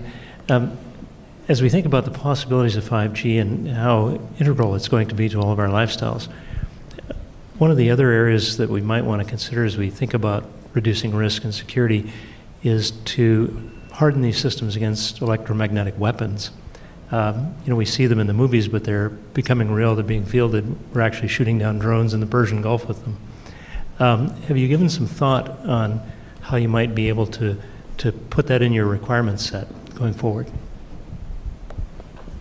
So is that a security question? Yeah. Like, I mean, so there's, there's, I mean, there's obviously a lot of attention being paid to 5G security in and of itself. Like, you know, so there's multiple security issues, but um, there is an effort underway at the standards body at 3GPP. There's a group called SA3 that's focused entirely on security standards for 5G deployments. So there's um, enhancements to security, basically taking lessons learned from LTE, 4G, 3G, et cetera, and kind of baking in security um, into the standard itself. You know, how that will be applied to drones, for example, and those types of technologies, I don't know for sure. My, my best guess is that um, you'll have security in the standards for 5G, and then for specific implementations um, for drones and other devices, you'll see additional uh, security layered on top of that. Um, so the, the 3GPP standards are really about the network, right? How do you secure the network and all the capability? But at the device side, you're going to need additional security protections um, on individual devices as well to kind of to ratchet it up. And, and the security controls should be commensurate to whatever the functionality of the device is. So a drone will have certain you know, security requirements in addition to what the network's doing. If you're talking about you know, a consumer device, it might have um, you know, less requirements than if it's a government type of device like what you're talking about. Um, so, but I think that's all part of the conversation right now is how do we build in better security standards into both the network side and also into the consumer, into the device side as well. And part of that technology too is um, we at Intel we put in things like uh, secure enclaves. So you can, as you onboard a device, as that device gets onboarded, there's a secure device onboarding that happens through the network. So you know that that is the right device, that it has the right ID, that has the right capabilities before any data gets transmitted across. So those security assets um, are coming into the network and as, and as well as to the edge compute. So building on from the last, uh, the panel that, that took place earlier, uh, there was some discussion around the change in the threat landscape that comes from uh, bringing more compute power to the edge of the network. Uh, but at the same time, I guess maybe I'm just an optimist ab- about technology. I, think, as, as you just heard from uh, Valerie and, and from uh, Chris, we're adding security to this, to this, um, uh, to this uh, wave of technology right from the beginning based on uh, lessons learned. We're building on technologies that are already in place with 4G as we move to 5G. And then, uh, as described by Valerie, with the ability to um, uh, securely onboard, onboard devices, hopefully we can leverage the power of the network as well too to add more visibility and control um, as we bring more compute to the edge of the network too. Yeah, there's some really specific benefits for security in 5G that you could talk about. Um, you know, there's been a lot of public documents about that. You can go look at the FCC CSRIC report uh, that was published um, earlier this year. They're actually doing a continuation of that in the, in the upcoming CSRIC. So uh, there's been a report that was done by 3G Americas. Uh, CTIA has done work on this topic. Uh, like I said, 3GPP, SA3. Uh, there's been a lot of discussion, but one of the big things is with, with edge compute, um, we can take as an operator a lot of the security tools that we use in the core of the network and push them closer to the edge. And now you can start to do traffic monitoring. You can start looking at flows. You can you can try to identify things happening, you know, closer to the user. So there's a lot of different things that are happening with 5G as we kind of push the core infrastructure closer to the user, um, and then we can bake. We think we can bake in, you know, better security than what we've seen on previous generations of wireless technology by leveraging that infrastructure. I mean, 5G is as much about changing how the network is architected as it is about, you know, all the other parts that are going on. So that so that change in the network architecture, the edge computing model, I think really could change the game for security. But um, a lot of that work is underway as we speak. Yeah, you can think of it as stopping the rogue data or rogue in, in, in impacts right at that edge before it, right. before it ever traverses the network. Right. You know, as far as electromagnetic threats to, to the radio, I think you asked about that. You know, that, that's really not something that's been considered. You know, I think to, to put the sort of chips in there, the military grade chips, to, to you know, be secure against that threat would probably make the, the radios in a network uh, you know, prohibitively expensive. So um, yeah, that's, a separate, that's a separate matter from what yeah. I, was, I was speaking more to cyber security yeah. and hacking, but as you're talking more about physical, physical, yeah, physical electromagnetic issues, which is a separate matter for sure. I think we have time for one more question. Uh, Is there any, in the audience over there? Hi, Kyle Smith, Smith's Laboratories.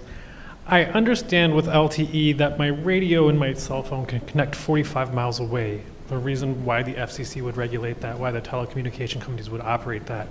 You can only connect 1,000 feet to a Wi Fi device, and with 5G, 1,500 feet. Why is there a presumption that the telecommunication companies need to organize and, and uh, you know, provision the devices onto the network, and the FCC needs to regulate the spectrum? when it could be public spectrum like Wi-Fi and it could be instead of small site licensing and regulation, all these things you're talking about that are hindering the deployment, it could be operated as a Wi-Fi network. It's a policy question. Yeah, that that gets into licensed versus unlicensed spectrum, and it's been a hotly debated topic for a number of years. But I think from a operator's perspective, we certainly think that there's benefits in both in terms of performance and um, capability that come with licensed spectrum. I mean, I'll just leave it at that, but that's been a debated issue for a long time. But as I mentioned, there are innovations that are taking place in that unlicensed space too. So these things are going to work together in concert with each other. The architecture of these networks is going to incorporate elements of both of these types of spectrum uh, sitting side by side and working hand in hand. Yeah, there, there is uh, new technology being deployed soon in the CBRS band where their shared spectrum is going to be enabled, where the spectrum will both be handled as a, an unlicensed spectrum where anyone can have access to it, or as licensed spectrums with a, a priority license uh, given to. Just, just to gi- a quick, uh, give a quick example of that, um, the cell phone that I use today um, happens to be an AT&T phone, but it has, um, it has the capability to backhaul some traffic over, over Wi-Fi networks. So, um, so these things are working together in concert today, and we're, we're going to see more of that as we move forward. I think one final question from me to wrap this up, which is, um, you know, I think we've talked about how to generate more um, innovative activity in the 5G in the 5G tech stack. We've talked about, you know, competition, especially with other countries. Um, how do we get more R&D activity in this, in, in, in, in, the, in the tech stack? So for example, we've been talk, talking about how uh, Huawei is spending significantly more in R&D than many of the other players. Um, what can the U.S. government do to help sort of coordinate R&D activity? Um, or, or is this something that industry can sort of do on its own? Well, I like something that Chris said before, which is that, uh, and we saw this with the adoption of cloud computing, that sometimes people, uh, the, the US government kind of gets a bad rep as being uh, behind the curve, but actually, in a lot of places, when the US government adopts a technology, it serves as a signaling function to the rest of the, um, uh, to the, the rest of the market that it is um, uh, worthwhile investing in. And so um, seeing some uptake of the technology, some investment by the, the government in the, in the um, adoption and use of technology would undoubtedly help to spur the rest of the market grow.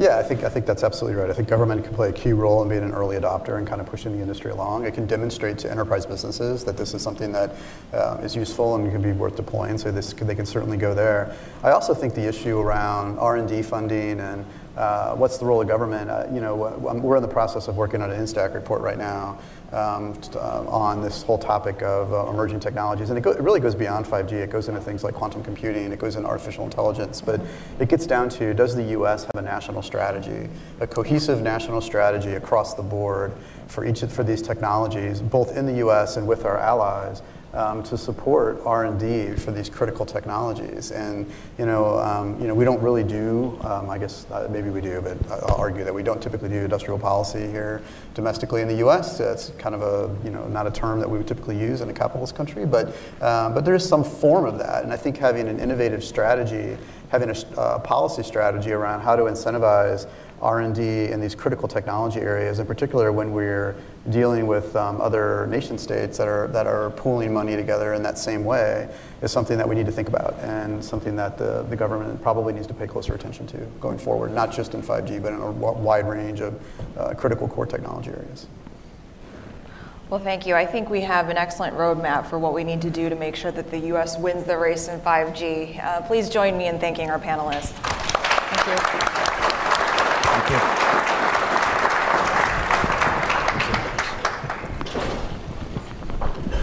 We've had a, a, a, rich day of discussions here, and we're going to close it out with, uh, with something we were talking about in the, in the background. Uh, This is in many ways an historic panel. Uh, we have uh, the, the FCC, Commissioner Geoffrey Starks, who's taken a, uh, in his uh, nearly six months of, of time as a, as a commissioner, has really jumped out in a leadership position on these issues. We're going to hear some of the things that, that he and the FCC more generally have in mind. He's sent here with, uh, with Chairman Pai's uh, uh, blessing to both represent Commissioner Starks himself and also the FCC as an institution.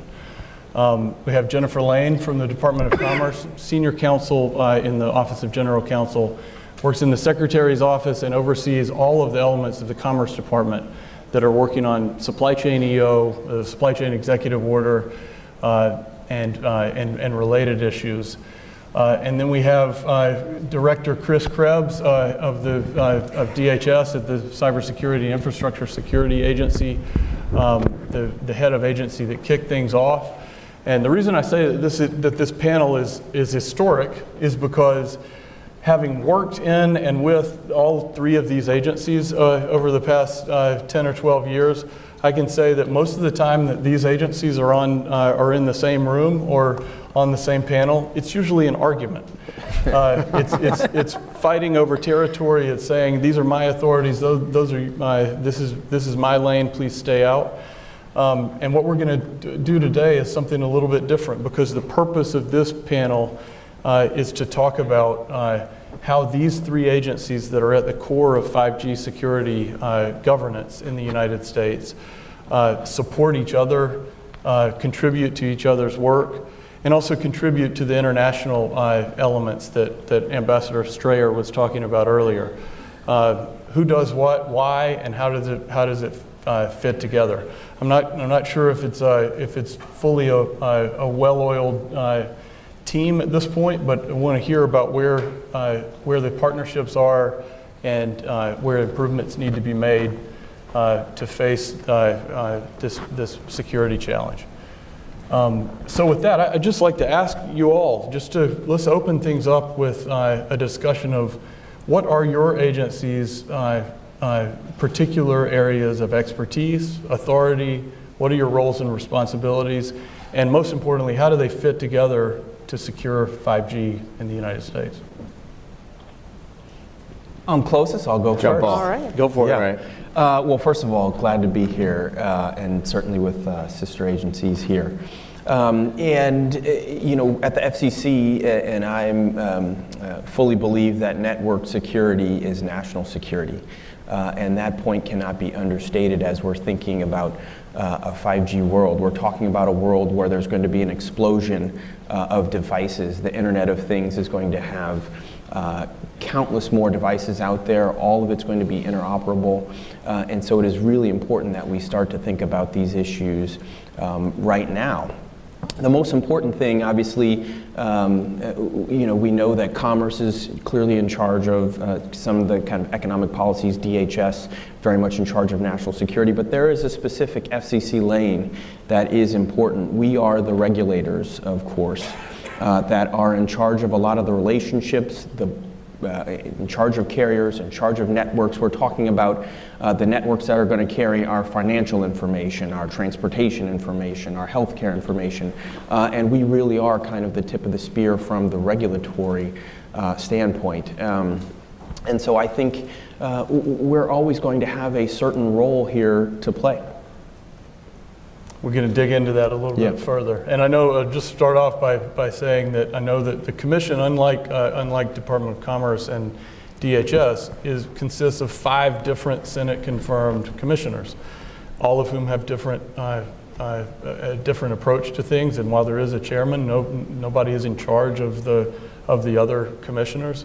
So uh, we'll, we'll talk a little bit about some of the differences in, in that, but also at the, uh, how there's, there's a commonality at, at the base in terms of securing the network. Yeah, and really quickly on that point, I think that's exactly right because some of us would read more uh, from our statutory perspective. We certainly, under the Com- Communications Act, you know, Section 1 tells us is animated by national defense. Uh, and says specifically that we are to uh, have networks and communications that protect life and property. So there certainly is an animating purpose um, that uh, uh, almost all the commissioners would sign on. Um, but we are part of a whole of government, but there is an FCC lane. So let's talk about commerce. You- Is anything going on in commerce You in this area right now? We stay busy these days. Um, So Commerce, the behemoth that it is, um, we have multiple bureaus within the department that are geared at working on 5G. Um, And we have, from the highest levels of the department, the mandate that when it comes to 5G, when it comes to supply chain and these issues, that we bring the best of, of commerce to each of these issues. And so while each of our bureaus have their specific mandates, have their specific missions, what we're doing is making sure that we're having, identifying those cross-bureau equities and making sure that there's collaboration across the Department of Commerce, so we leverage everyone.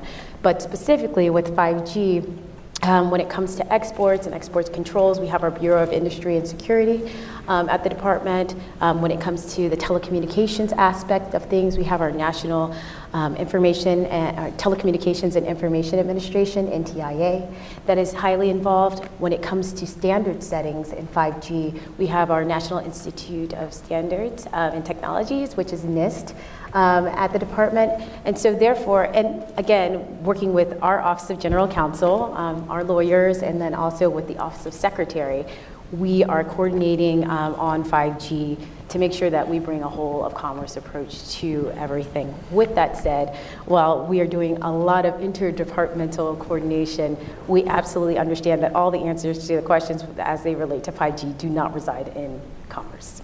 And so therefore, we look to our sister agencies, DHS, the FCC, um, uh, intelligence as well to help us as we are developing our policies, rules, regulations, um, because we understand that really to tackle these issues, it is a whole of government approach. And so while we are very much um, adhered to our mission and want to make sure that we have our lane carved out, we understand that we really can't effectively even do our mission without leaning on the work of others.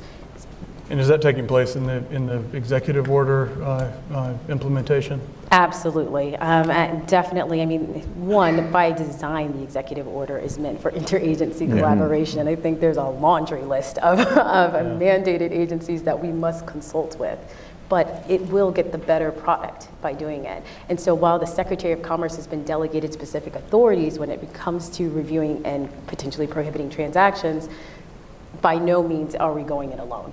Um, and it has been a full-blown interagency collaboration process since the executive order has come out and will continue to be so moving forward. Is that a formal process, like through the NSC, or? Definitely. Yeah. Um, so NSC has a, what we call a sub-policy coordinating committee um, that is geared at just implementation of the executive order, um, the supply chain executive order, but there are many um, sub-PCC groups um, that are affecting different areas within like 5G. Um, but yes, it's NSC-led. Uh, they bring us all together. But also, there are many conversations. I know I, I've been heavily involved in that, and I have many side conversations where I just pick up the phone Yeah. and say, "Hey, I need to actually talk to DOJ on this issue," Mhm. or "I want to go and talk to the FCC about this." Um, also, because of the breadth of that executive order specifically, it's not just telecommunications, right? And so I've had to reach out to other agencies that touch different industries to get their input as well. So lots of coordination across the board. So, uh, you know, the Department of Homeland Security's role here uh, goes back to the establishment of the Department of Homeland Security and the authorities granted to the Secretary of Homeland Security, uh, leading and coordinating the nation's critical infrastructure protection activities. Uh, communications is a critical infrastructure sector, just like IT and financial services and energy.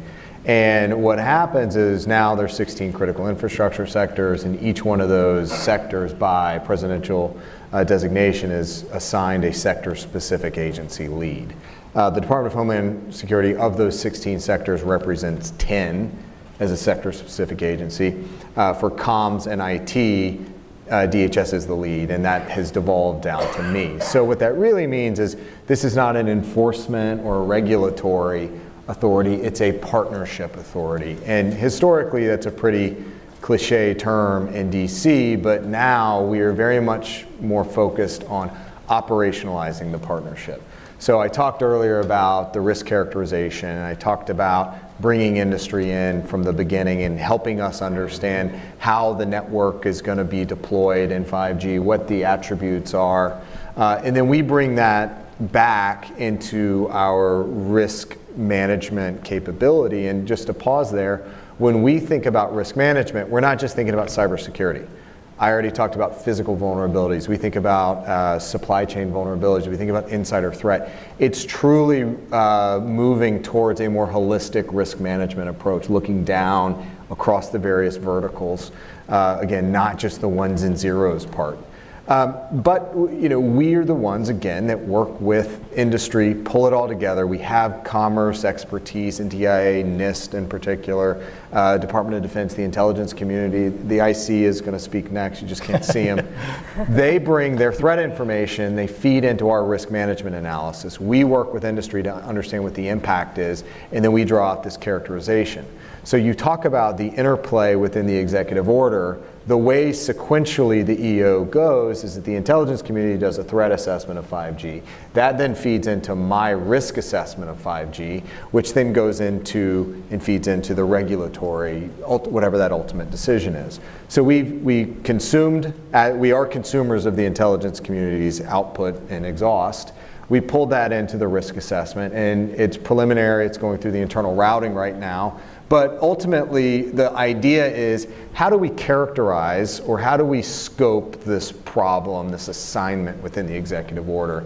And it's a work in progress still, but ultimately, we look at there are five key uh, elements or, or, or roles within the, the ICT supply chain that, that feed into at least the current uh, communications infrastructure in the way we see it. Uh, and then we were able to subdivide that into sub roles and then get that down into elements. And ultimately, that we've been able to spit out about 61 elements of the things in uh, the ICT supply chain. And uh, of those, we have to make criticality assessments. Then that is what then feeds into the commerce process, and commerce makes their decisions uh, through their normal process. But again, you know, our role is to be this kind of much like the IC is the independent arbiter of intelligence. We are that independent arbiter of uh, risk assessment and understanding risk as it manifests across uh, critical infrastructure. Let me ask a specific question about, uh, so we're talking about the supply chain executive order now, where your uh, commerce is grappling with, um, you know, how, with, with uh, as I understand it, rules that will be coming out at some point before the 150-day mark. Uh, October 12th, I think, is the date. Um, there's a lot of understanding that uh, it, they will come out as interim final rules, but not to get into the regulatory weeds, but that those will be rules that are issued and they're in effect upon issuance, as opposed to the way Commissioner Starks and team do it at the FCC, which is a proposed rule where you put something out, it's not into, in effect, but on either side there will be comments. Is it, is, can we expect interim final rules or an NPRM, or is it too early to, to say? So we're currently having discussions with the NSC because while the Department of Commerce ultimately is charged with implementing the rules, it doesn't just work that way. You've got to work with your folks at OMB and the White House and NSC and work through a regulatory plan. Mm-hmm. So we're working to finalize that plan right now. And I can tell you, as far as the process goes, we are examining the full range of regulatory options, whether it's an NPRM, a notice of proposed rulemaking, where you go out with a lot of questions to the public, ask for a lot of comment back, or we do something like an interim final rule, mm-hmm. um, where it is technically a final rule um, and does go in effect um, at the time, but oftentimes is accompanied with uh, additional mm-hmm. questions and, or better yet, the expectation that there would be refinement along the way and then a final rule issued okay. um, at a subsequent date. We're looking at all of our options. So proposed rules are on the table, though. This yes, is not yes. not not just interim final rules. Um, and any, so, and if, if it ends up being uh, interim final rules, will, will they be in place, uh, subject to comment, or uh, yes. is that the, sort of the final uh, input from the, from the private sector? No, no, no, no. We want, and I want to be very clear, we want public engagement, industry comment. Um, even if it is an right. interim final rule, we will seek industry input and comment um, along the way. So by no means do we want to exclude that, that valuable input. And, and that's another thing too, while we're collaborating here, and you know, it, from a USG perspective, it, the only way that we're really going to be able to tackle these issues is with industry input. Um, and particularly with this issue, it has national security implications, but also economic um, implications, and we understand that there has to be a balance. And I think that in order to really understand what the potential economic implications are, you have to be talking to businesses, you have to be talking to companies. And so therefore, I, that is something that we welcome and it will be a part of this process. So the president has declared a national emergency on, on this. So you, you, this is not something the government just steps in and says, here's the way we're going to do it. I, I mean, it's a national emergency, um, and, and we are not undercutting that at all. And we have been mandated, get this done and, you know, like, or start taking action. Um, if you can identify um, a regulatory regime and get it, it in place, you know, in 150 days. So there's, there's certainly an urgency there. Um, but again, an urgency with a balance to get this right as well, um, where we want to make sure that we are securing our nation's supply chain, and we will take a look. And honestly, to be clear, like uh, if you take a look at the executive order language, technically the Secretary of Commerce could act right now outside of a regulatory regime. Um, that authority is given in the executive order um, with then a requirement of in 150 days to issue implementing rules. Um, and, um, and so therefore, I mean, if there's a need, if a national security uh, issue is presented, we're going to take action regardless of a, a regulatory regime in place. Um, but with that said, the way that the, the structure is set out, 150 days, commerce, implement. So that's what we're seeking to do. To ask about a couple of other uh, areas of, of input, Chris mentioned the, um, the, the DHS risk assessment that followed the intelligence community risk assessment. Commissioner Starks has jumped out of the gate as a commissioner pushing for, uh, uh, I'll use his brand, find it, fix it, fund it. I like it. Got it. I came to the workshop. Uh, and uh, this is an issue of finding the, the untrustworthy equipment, uh, fixing it slash re- replacing it, and, uh, and, and funding it through public funds. Um, there's sort of a chicken or egg aspect of this. Um, we don't necessarily, the government doesn't necessarily know what's out there um, until it, maybe until it puts some money out to say, hey, come and get it. Uh, is this sort of, uh, is this part of the, uh, uh, the thinking behind this approach, or is it something that you can just take the DHS risk assessment report and, and run with that? Yeah, it's a really good. Um, it's a really good point, and the fact of the matter is, is that you know, from the government's perspective, you know, going back to uh, you know probably 10, 12 years ago, we have known in particular that um, the government has grown increasingly uncomfortable with having certain Chinese telecom equipment coming into our infrastructure, in particular Huawei and ZTE.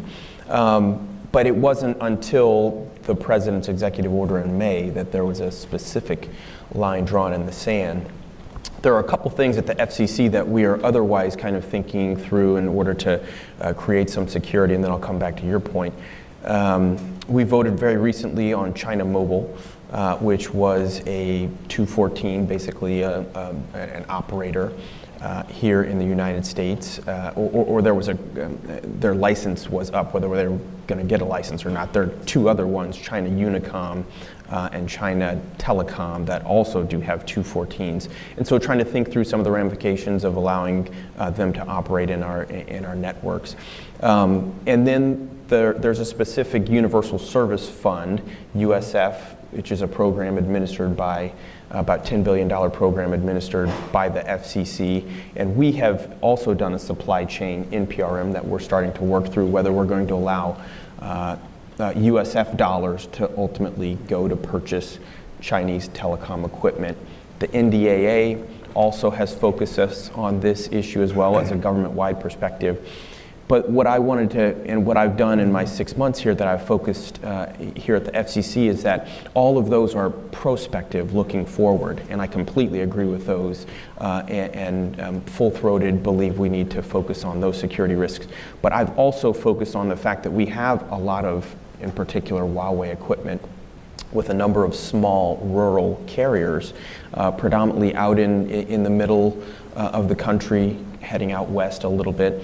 Uh, and so this isn't just a future threat, and we can't just treat this asymmetrically where we think, oh, let's just make sure we focus on this problem going forward. We actually know that there is infrastructure in our networks right now that we need to focus on.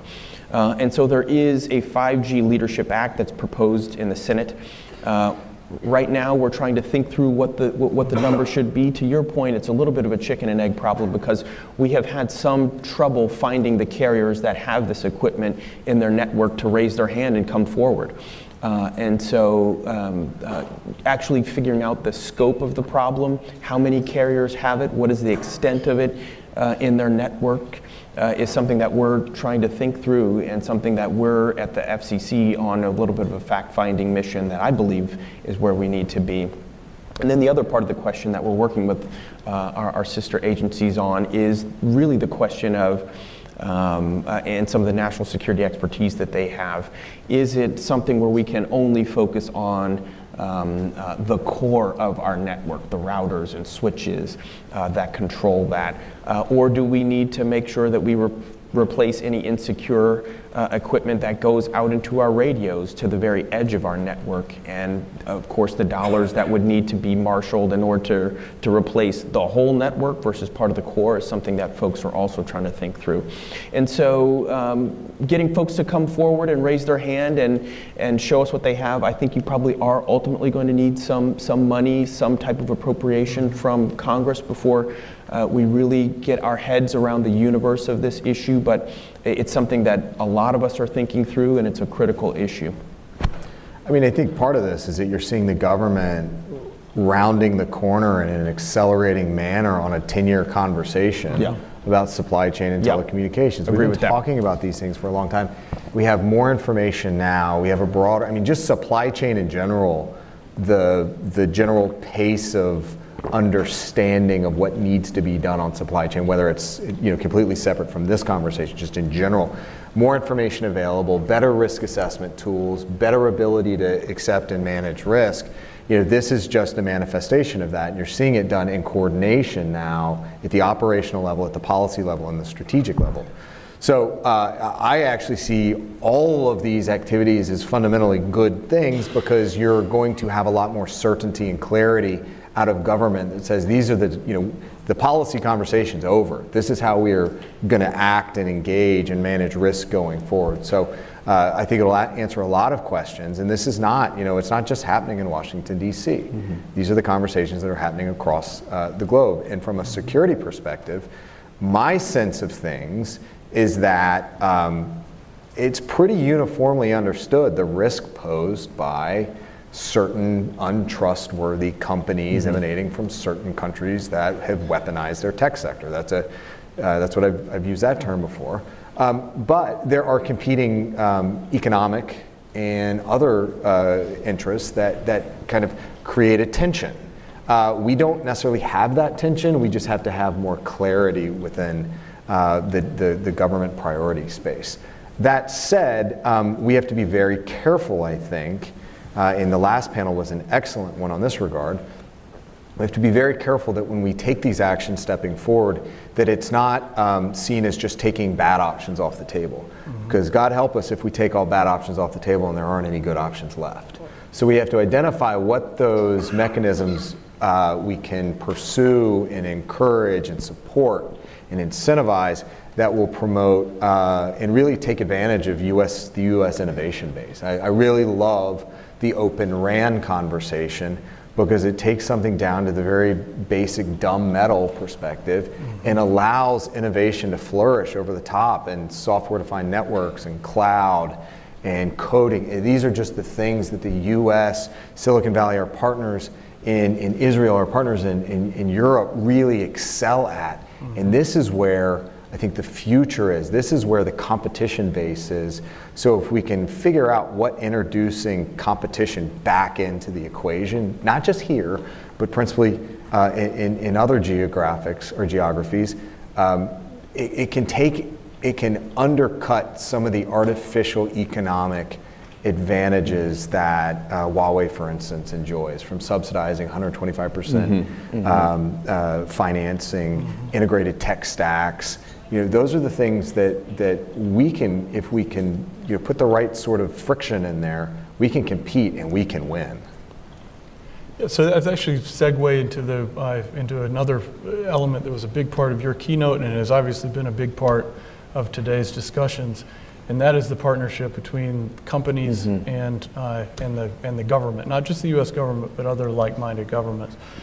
Um, so these companies are the frontline defense against you know, tier one intelligence services. Um, and we can't, to put it very bluntly, we can't, we can't secure our societies without these companies um, on, the, on the front lines uh, doing what they can to, to secure us. I'd, I'd almost fix that a little bit and say these blanks are on the front lines against tier one intelligence. You could say uh, election officials, Right, uh, right. state and local governments. Yeah, I mean it is. So, and that- that's, that's right, to broaden it, uh, the companies that are the suppliers uh, of 5G equipment, the carriers that implement it, the, and they were all represented in the, in the earlier discussions today, the, the, the producers of devices on the edge that are good, that will bring it to life.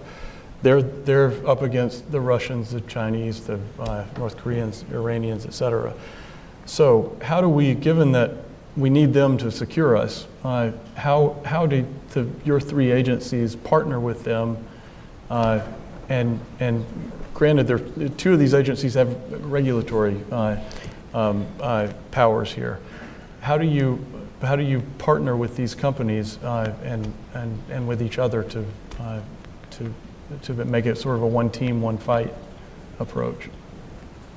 Well, From a Department of Commerce standpoint, we welcome and have our Office of Business Liaison and others that are constantly going out and talking to, to businesses and specifically what concerns they are seeing um, as they are trying to secure their, supply chain.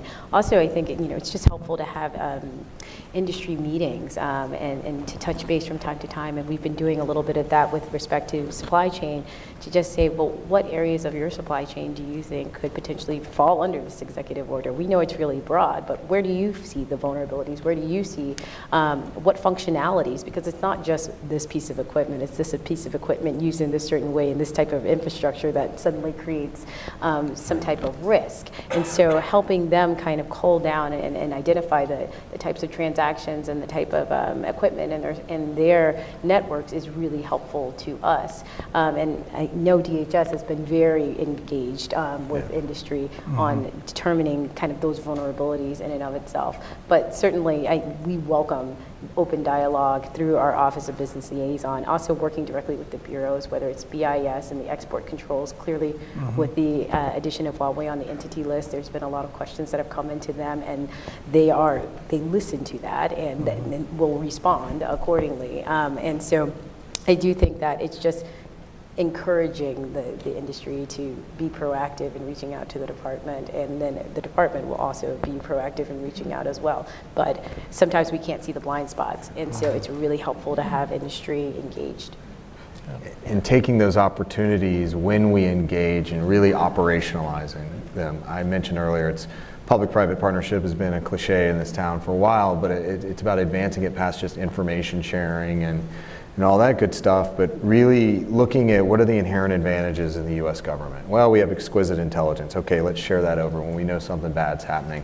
What are some risk management frameworks that NIST is able to develop on a consensus basis with, with the partners, you know, much like they did with the cybersecurity framework? Mm-hmm. But, but even beyond that, what does the Department of Defense have? What does the Department of Interior have? A lot of land. What can we do with land? Well, let's go set up some test ranges and bring the, the equipment manufacturers and deployers in, in the, in the, in the uh, comms companies, and let's see what network slicing can really do in a real world environment where nobody's going to get hurt. Let's just see what we can test here and experimentation, really driving innovation by, by experimenting with it.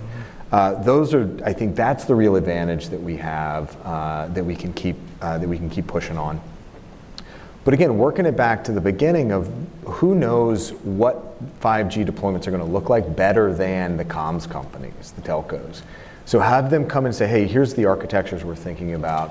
What I'm really thinking about, in addition to what the actual communications infrastructure looks like, what we're trying to get a better understanding of what does utilization and dependency on that infrastructure look like from the perspective of other infrastructure sectors. So I want to know how transportation is going to be different. I want to know how public health and safety is going to be different. I want to know how logistics is going to be different. what are the things that are going to be enabled by 5G, and do we actually have the life safety frameworks in place? What else do I need to work with NIST on from an operational technology, from an industrial control systems perspective, to make sure that we're anticipating so we're not sitting there, you know, in 2025 and kind of saying, wow, we should have seen that coming. Now let's get let's get on that today. And again, that's part of that secure tomorrow uh, mentality that we're bringing. Yeah, and so I would echo, uh, you know, my colleagues. I, I certainly think that um, 5G right now is presenting a good opportunity for us to think through the security that we need now rather than doing it on the back end. In terms of partnerships, you know, the telecom companies, um, but also, you know, again, back to, in particular, those um, rural carriers that we know have otherwise insecure equipment in their infrastructure. We need to be able to work with them, again, to figure out what is, um, you know, how we can correct the problem where we're talking about um, uh, a rip and replace is obviously something that some folks have started to think through. That's what, in fact, is is part of the 5G Leadership Act that's pending in the Senate right now. Uh, and, and so, trying to think through how do we work with those carriers. We know the equipment manufacturers are also starting to think through if we are in a world where we're going to rip and replace a whole lot of equipment First of all, we need to make sure that uh, customers are not otherwise interrupted. We know it's really important that they have the communications that they need. But it's also something where how can we do that quickly and effectively uh, at a wholesale, um, uh, you know, a wholesale market where you're trying to rip and replace a lot of infrastructure and, and smooth it quickly um, uh, to get to a secure communication space. Um, is really important. And then something that I think was nibbled around as well is you know making sure that we're starting to think through how some of the software folks uh, are really going to help us come to a more secure 5G world. I think that's a really ripe space um, for for uh, for partnership and for folks to take some leadership there. Let's dig in on that a little bit more. So. Uh, Chris mentioned that DHS is a sector-specific agency for the communications sector and the IT sector. The FCC has jurisdiction pretty uncontroversially over the communication sector.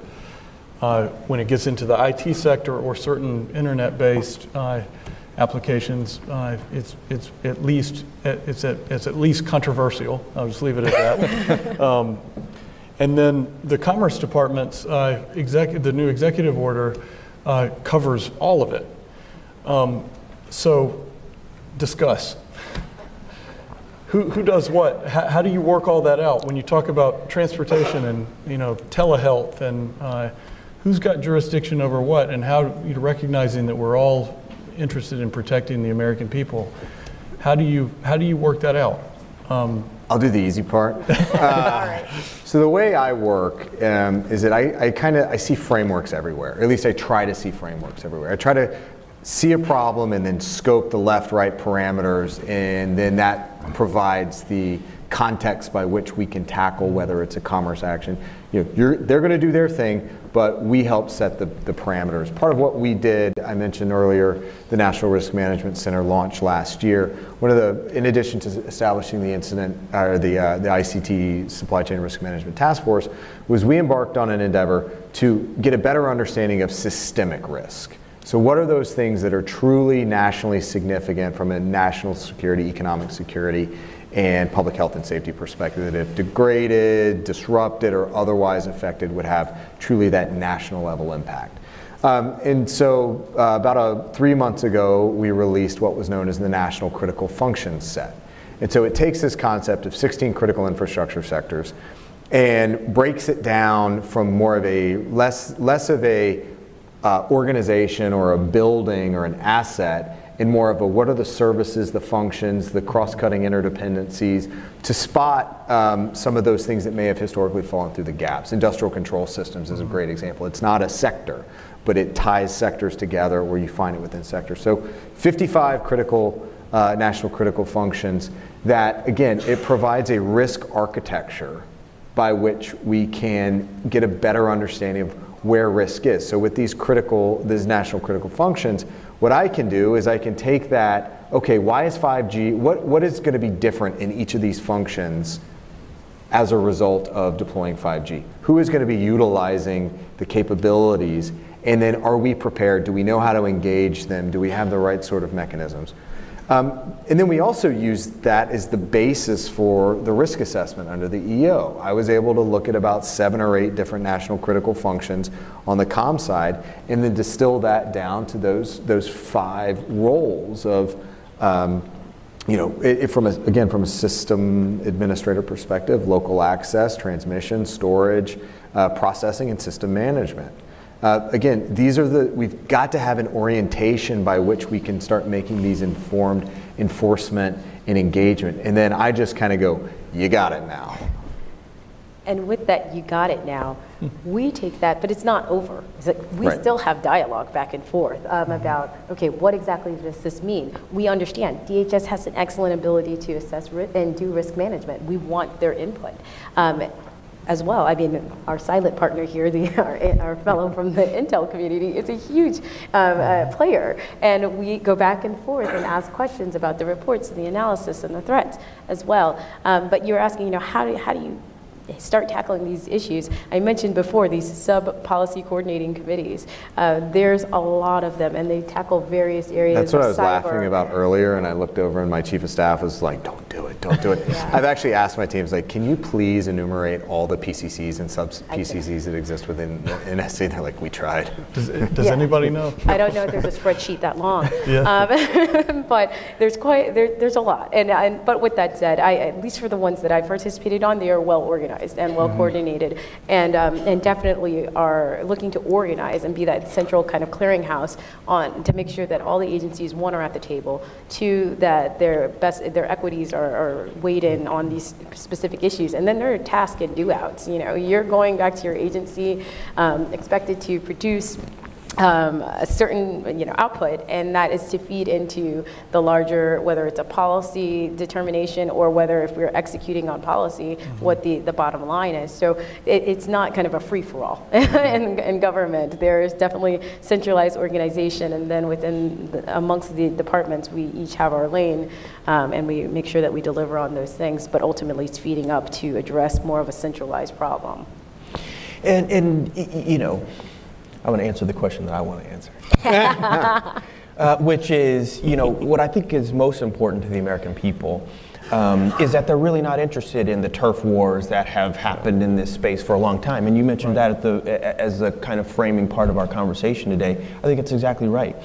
Because the American people don't really care about, oh, DHS is supposed to have this and DOD is supposed to have this. And, oh, FCC, they're supposed to be the telecom people. Why is it they're not fully in charge? Like, what they want to know is that folks are really thinking about security uh, and are making sure that the best choices are made for, for everyday Americans. And so, um, you know, the executive steering committee uh, that all of us are on right here, the task forces that have been set up, uh, you know, the specific do-outs that are coming from the president's executive order.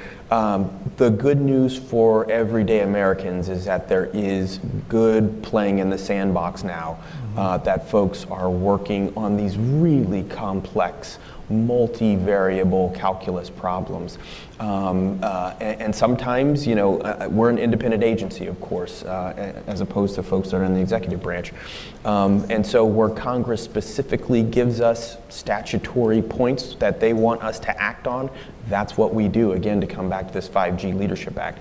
Um, that specifically says that, hey, FCC, you're going to be the folks that are going to be anointed to fund how this rip and replace is going to go. That's something that the FCC will do should Congress task us to do that.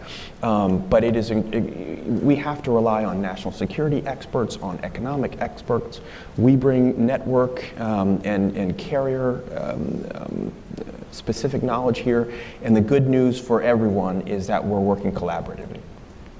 Would you say it's different? And I'll, I'll just say we had a we had an event here in the same room uh, in February we had a, an earlier but similar discussion, and it strikes me that uh, that the interagency is a, is a lot more organized right now than it was even in February. So it was just a few months ago.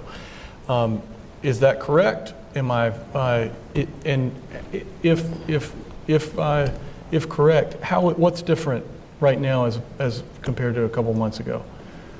I mean, there's no one single moment or thing. It's just, uh, you know, this is good government in action. It's the operational agencies, you know, recognizing that the National Security Council is a policy coordination process and they set the policy, but there's actually day-to-day operational engagement that we're already doing. The good government piece is, well, let's do it together. So if DoD and DHS are going to do R&D and experimentation, well, wouldn't it make a whole lot of sense if we coordinated those efforts and saw if we couldn't find some efficiencies and some economies of scale? I may, might be able to save a little bit of money by putting my requirements in the DoD process, and they may be able to do the same. Standards, it's a great way for standards. Mm-hmm. NIST, state, everyone does a little bit of standards. Well, how about we get all of our standards efforts together? Look how we might be able to cover the waterfront on this 3GPP meeting as opposed to that meeting. Uh, again, it's, it's pulling everything together like I think the American taxpayer would expect us to Mhm, do mhm. and actually doing it. Um, Just to put a fine point on, I'll mention something that you mentioned in your, in your opening, uh, um, and that is the, uh, the CSRIC, which is, uh, for the benefit of the audience, it's the worst acronym in a city of terrible acronyms. Nope, nope. Oh, you got one They're better. worse. NPPD, that's the worst. That's right. Right, right. That's the name, the old name of my organization. Yeah. I've forgotten what it I'll stood admit, for. there- it sounded more like a Soviet Politburo. uh, Turns out it was actually a chemical compound that the Soviet intelligence agencies would use to chemically tag uh, marks right. In Moscow and Right. elsewhere. Yeah. So, That's, we're, I think we're all glad that there's an agency, uh, and with our, with the, with the inaugural director of that agency here on this panel, um, that you can understand what the agency does by its name. Um, So here, here's one, uh, the Communications Security, Reliability, and Interoperability Council. Council, yeah. It's the FCC's advisory committee that brings in private sector and, and nonprofit and governmental experts to advise the FCC on communication security, reliability, and interoperability.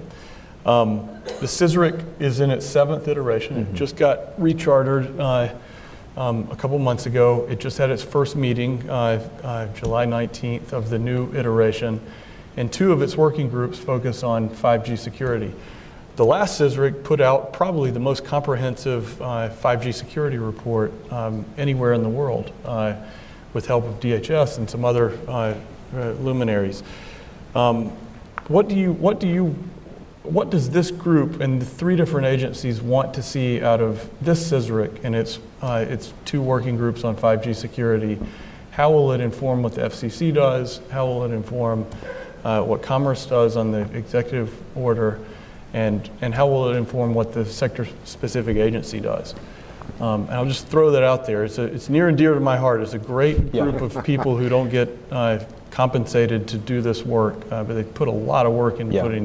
you know, and kudos to you for your, you know, long help and service on, uh, on that. Uh, I mean, I know from the FCC perspective, um, and the chairman would tell you the same thing. I mean, we really do rely on them.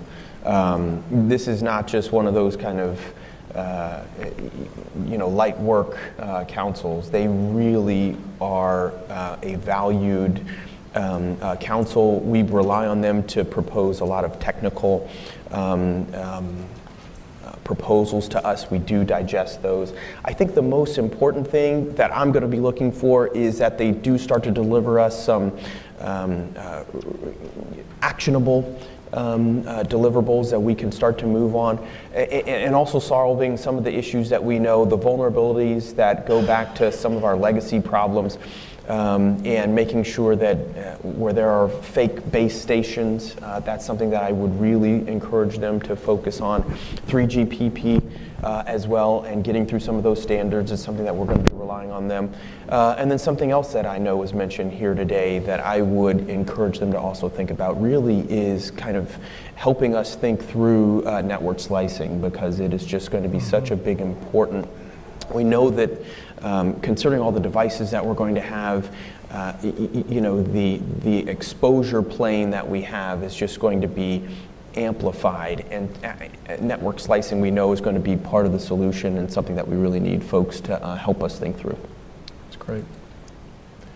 How, how can this, how can this, uh, an, an advisory committee at an independent agency inform what, uh, what uh, the Commerce Department is doing. is Often NIST is part of these deliberations and um, has been in the past. Is it something you guys will be looking for in the EO implementation? I mean, for the supply chain implementation, just, I mean, I went and read the uh, 5G report that the CSRIC 6 um, Mhm. completed in their addendum as well, and it was very helpful to understand exactly what are the vulnerabilities that 5G lays on top, right? And, and, and with this 5G capability, what are the additional vulnerabilities and threat points that, that 5G um, exposes. So it was very helpful uh, in that sense. And I, those types of reports, I think, will certainly be a part of kind of our compendium of, of knowledge that we have as we are looking at, okay, what transactions should we really be focusing on? Um, and, and which ones warrant additional scrutiny. Mhm. Um, with that said, also we, through our NIST and other you know, groups within the department, uh, we rely heavily on NIST. Um, and I, I uh, and would be bemoaned. Uh, I'm sad that I haven't mentioned more about NIST this whole entire time. It should have been a NIST uh, uh, rallying cry because they are so involved in everything that we do at the department. Um, and they touch so many different areas, um, both setting uh, standards domestically, but also informing international standards uh, bodies as well. And so NIST is uh, certainly a group that we will use, and I know that they reach out to various um, a- agencies and departments and groups um, when it comes to the standard setting um, that they will be doing. And so certainly the work of CSRIC and others would be something that NIST would engage in to make sure that they are also looking at those areas as well. Yeah, I, I mean, CSRIC is a, uh, going to be a key part of uh, the, the 5G risk management conversation going over. I see the task force as being more of a framework setting and actually building tools and capabilities. And when we hit thorny technical issues, chop it over the transom to uh, to CSRIC. It's almost with the stand up of CSRIC 7, it's like Voltron finally coming together. We've got all the pieces we need for federal government industry collaboration, the technical study side, the risk management and assessment side. It all comes together into actual uh, action and deployment. Uh, so, you know, really excited and uh, that, it, that, that the notice went out earlier this week, and uh, there's going to be a lot of, lot of good work going on in the next six months at a, at a minimum. In a lot of cases, it's the same players who are, you know, Yeah, they remind me of playing in that both in quite both often. places. So, I, and I tell you what, this, this, is a, this is a funny point because um, there are a lot of people in this town and industry that uh, do a lot of kind of pro bono advisory work for the federal government. Yeah, maybe it's in their job descriptions, but uh, it's almost a no good deed goes unpunished. There are a few of them in this room right now, and they know who they are. um, but they say, hey, you know, we're, we're doing a lot. You know, I think we're making a lot of progress. And I said, yeah, you are, and we're going to ask more of you. So how can we do this together to make sure that we're, we're achieving the outcomes we want, that we're not being wasteful or duplicative? Uh, but, but ultimately, everybody gets what's at stake here. Uh, and the, I just could not be um, happier with, with the outcomes that we've achieved over the last several, the last, last year alone. And just the, again, that acceleration, you can just feel it. We're really building up towards, uh, one, issuing, you know, having much more clarity and certainty on the government side, providing a platform for American innovation to take off, really closing down any remaining risk hole, or, or, you know, uh, risk issues across our infrastructure, pushing and helping our uh, uh, international partners get to where they need to be to manage their risk. I mean, we're, we're right on the cusp of that. Uh, Just, I'll close out with, uh, with a final question um, about where we need to go. We've talked a lot about, there is, there is quite a bit of uh, progress here, but in the, uh, the industry panels, we're talking a lot about virtualization and uh, the open RAN, network slicing, the fact that there's a very robust market uh, that exists in the world uh, that's, that's very competitive in that space. Um, so I'll just I'll close out with uh, with CSRIC and the EO and you know the supply chain task force uh, and all the other activities in mind. Um, what do you all need from the oth- from the other agencies? What do you need from each other to help advance that competitive, diverse market of trusted suppliers and innovation? Or is CSRIC going to provide the answers? so it, it, it, really, as I see it, um, we're going to take care of the underlying risk. We'll get that part squared away. But we have to ensure that we're creating the conditions in the, uh, in the ecosystem for American innovation to flourish. So it's, it's, it's, a, it's actually a lot bigger than this. It's about the Mhm. National Economic Council, it's about the Right. Domestic Policy Council, it's about the US Trade Rep, uh, it's about the uh, Department of Treasury. It's everybody coming together and say, what are the levers that we have as government to boost uh, uh, not just again not just American, but it's it's this. It, I'm going to back out here for a second. Where I've ultimately landed on op- as I'm seeing autocratic nations operationalize their tech sector. Ultimately, what we are in, and 5G is just a, a proxy for the broader conversation. But this is really a defending democracy conversation. The way technology is being used uh, by autocratic states for surveillance, uh, broader oppression. Rob Strayer talks about the imprisonment of Uyghurs.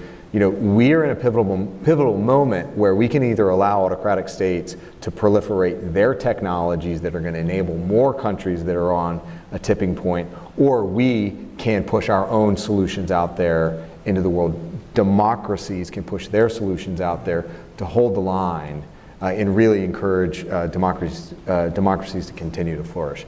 So what do we do? There is an industrial policy conversation I think is out in front of us. It says, what are the conditions that we need to create as U.S. government to generate, incentivize, and, and uh, put that market forward that is going to allow that to happen? And is that, that is, is that coming together in government? We have the three Again, core, I- sort of core you know, you're domestic- seeing part of this in action right now.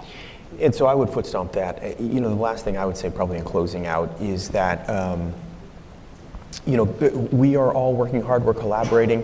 I I think it's going to be important, and I, and again, I see this in particular on the chicken and egg problem that you talked about, where. Um, what is going to be important is that we at the government start to offer some very clear and transparent paths forward. Uh, and I think that's going to help uh, a lot of folks. I think there are carriers out there right now who have insecure, infra- insecure equipment in their infrastructure, and they are remaining uh, uh, cloaked a little bit because they're worried about what's going to happen if they come out of, you know, I'll say a proverbial shadow. I won't say a real shadow. Um, and so, if we can set forth some clarifying rules that, you know, we are going to, we, the U.S. government, are going to be able to uh, pay to rip and replace that equipment, I think you'll have a lot more people that are going to come forward. And so, the more clarity that we can start uh, to have and to show people, um, I think is going to be helpful uh, and, and will redound to everybody's benefit. And from the Department of Commerce standpoint, I think our, our job is to make sure that we get the balance right, to get the, the, the balance between the national security imperatives along with the economic um, security as well. And, and develop that universe of trusted partners and making sure that as we are going forward and we are taking action and we are developing regulations and rules, that we're doing so in a targeted, thoughtful manner that will not hamper US companies or trusted partners' ability to innovate. Because ultimately, not only domestically but internationally, we need to make sure that we've created an environment that will allow them to innovate and us for, for us to work together. And so I would say just in areas where we can continue to improve, doing exactly what we're doing right now. It's nice to be able to sit on stage and talk about how we're collaborating, and, it, and it's positive to see that we're doing it, and I think we just have to keep doing it more. So as much as we've seen it ramp up over the last year or so, I think continuing to accelerate that collaboration is going to be key in really moving this forward. All right, so I think we might hold you guys to that and, uh, and maybe bring you back and see how we're doing in uh, Let's do it. Another, another year or so. Uh, let me d- ask everybody to give them a round of applause. It's been a great discussion. Um, and I think we'll. Uh, I, there- I think there's some refreshments outside.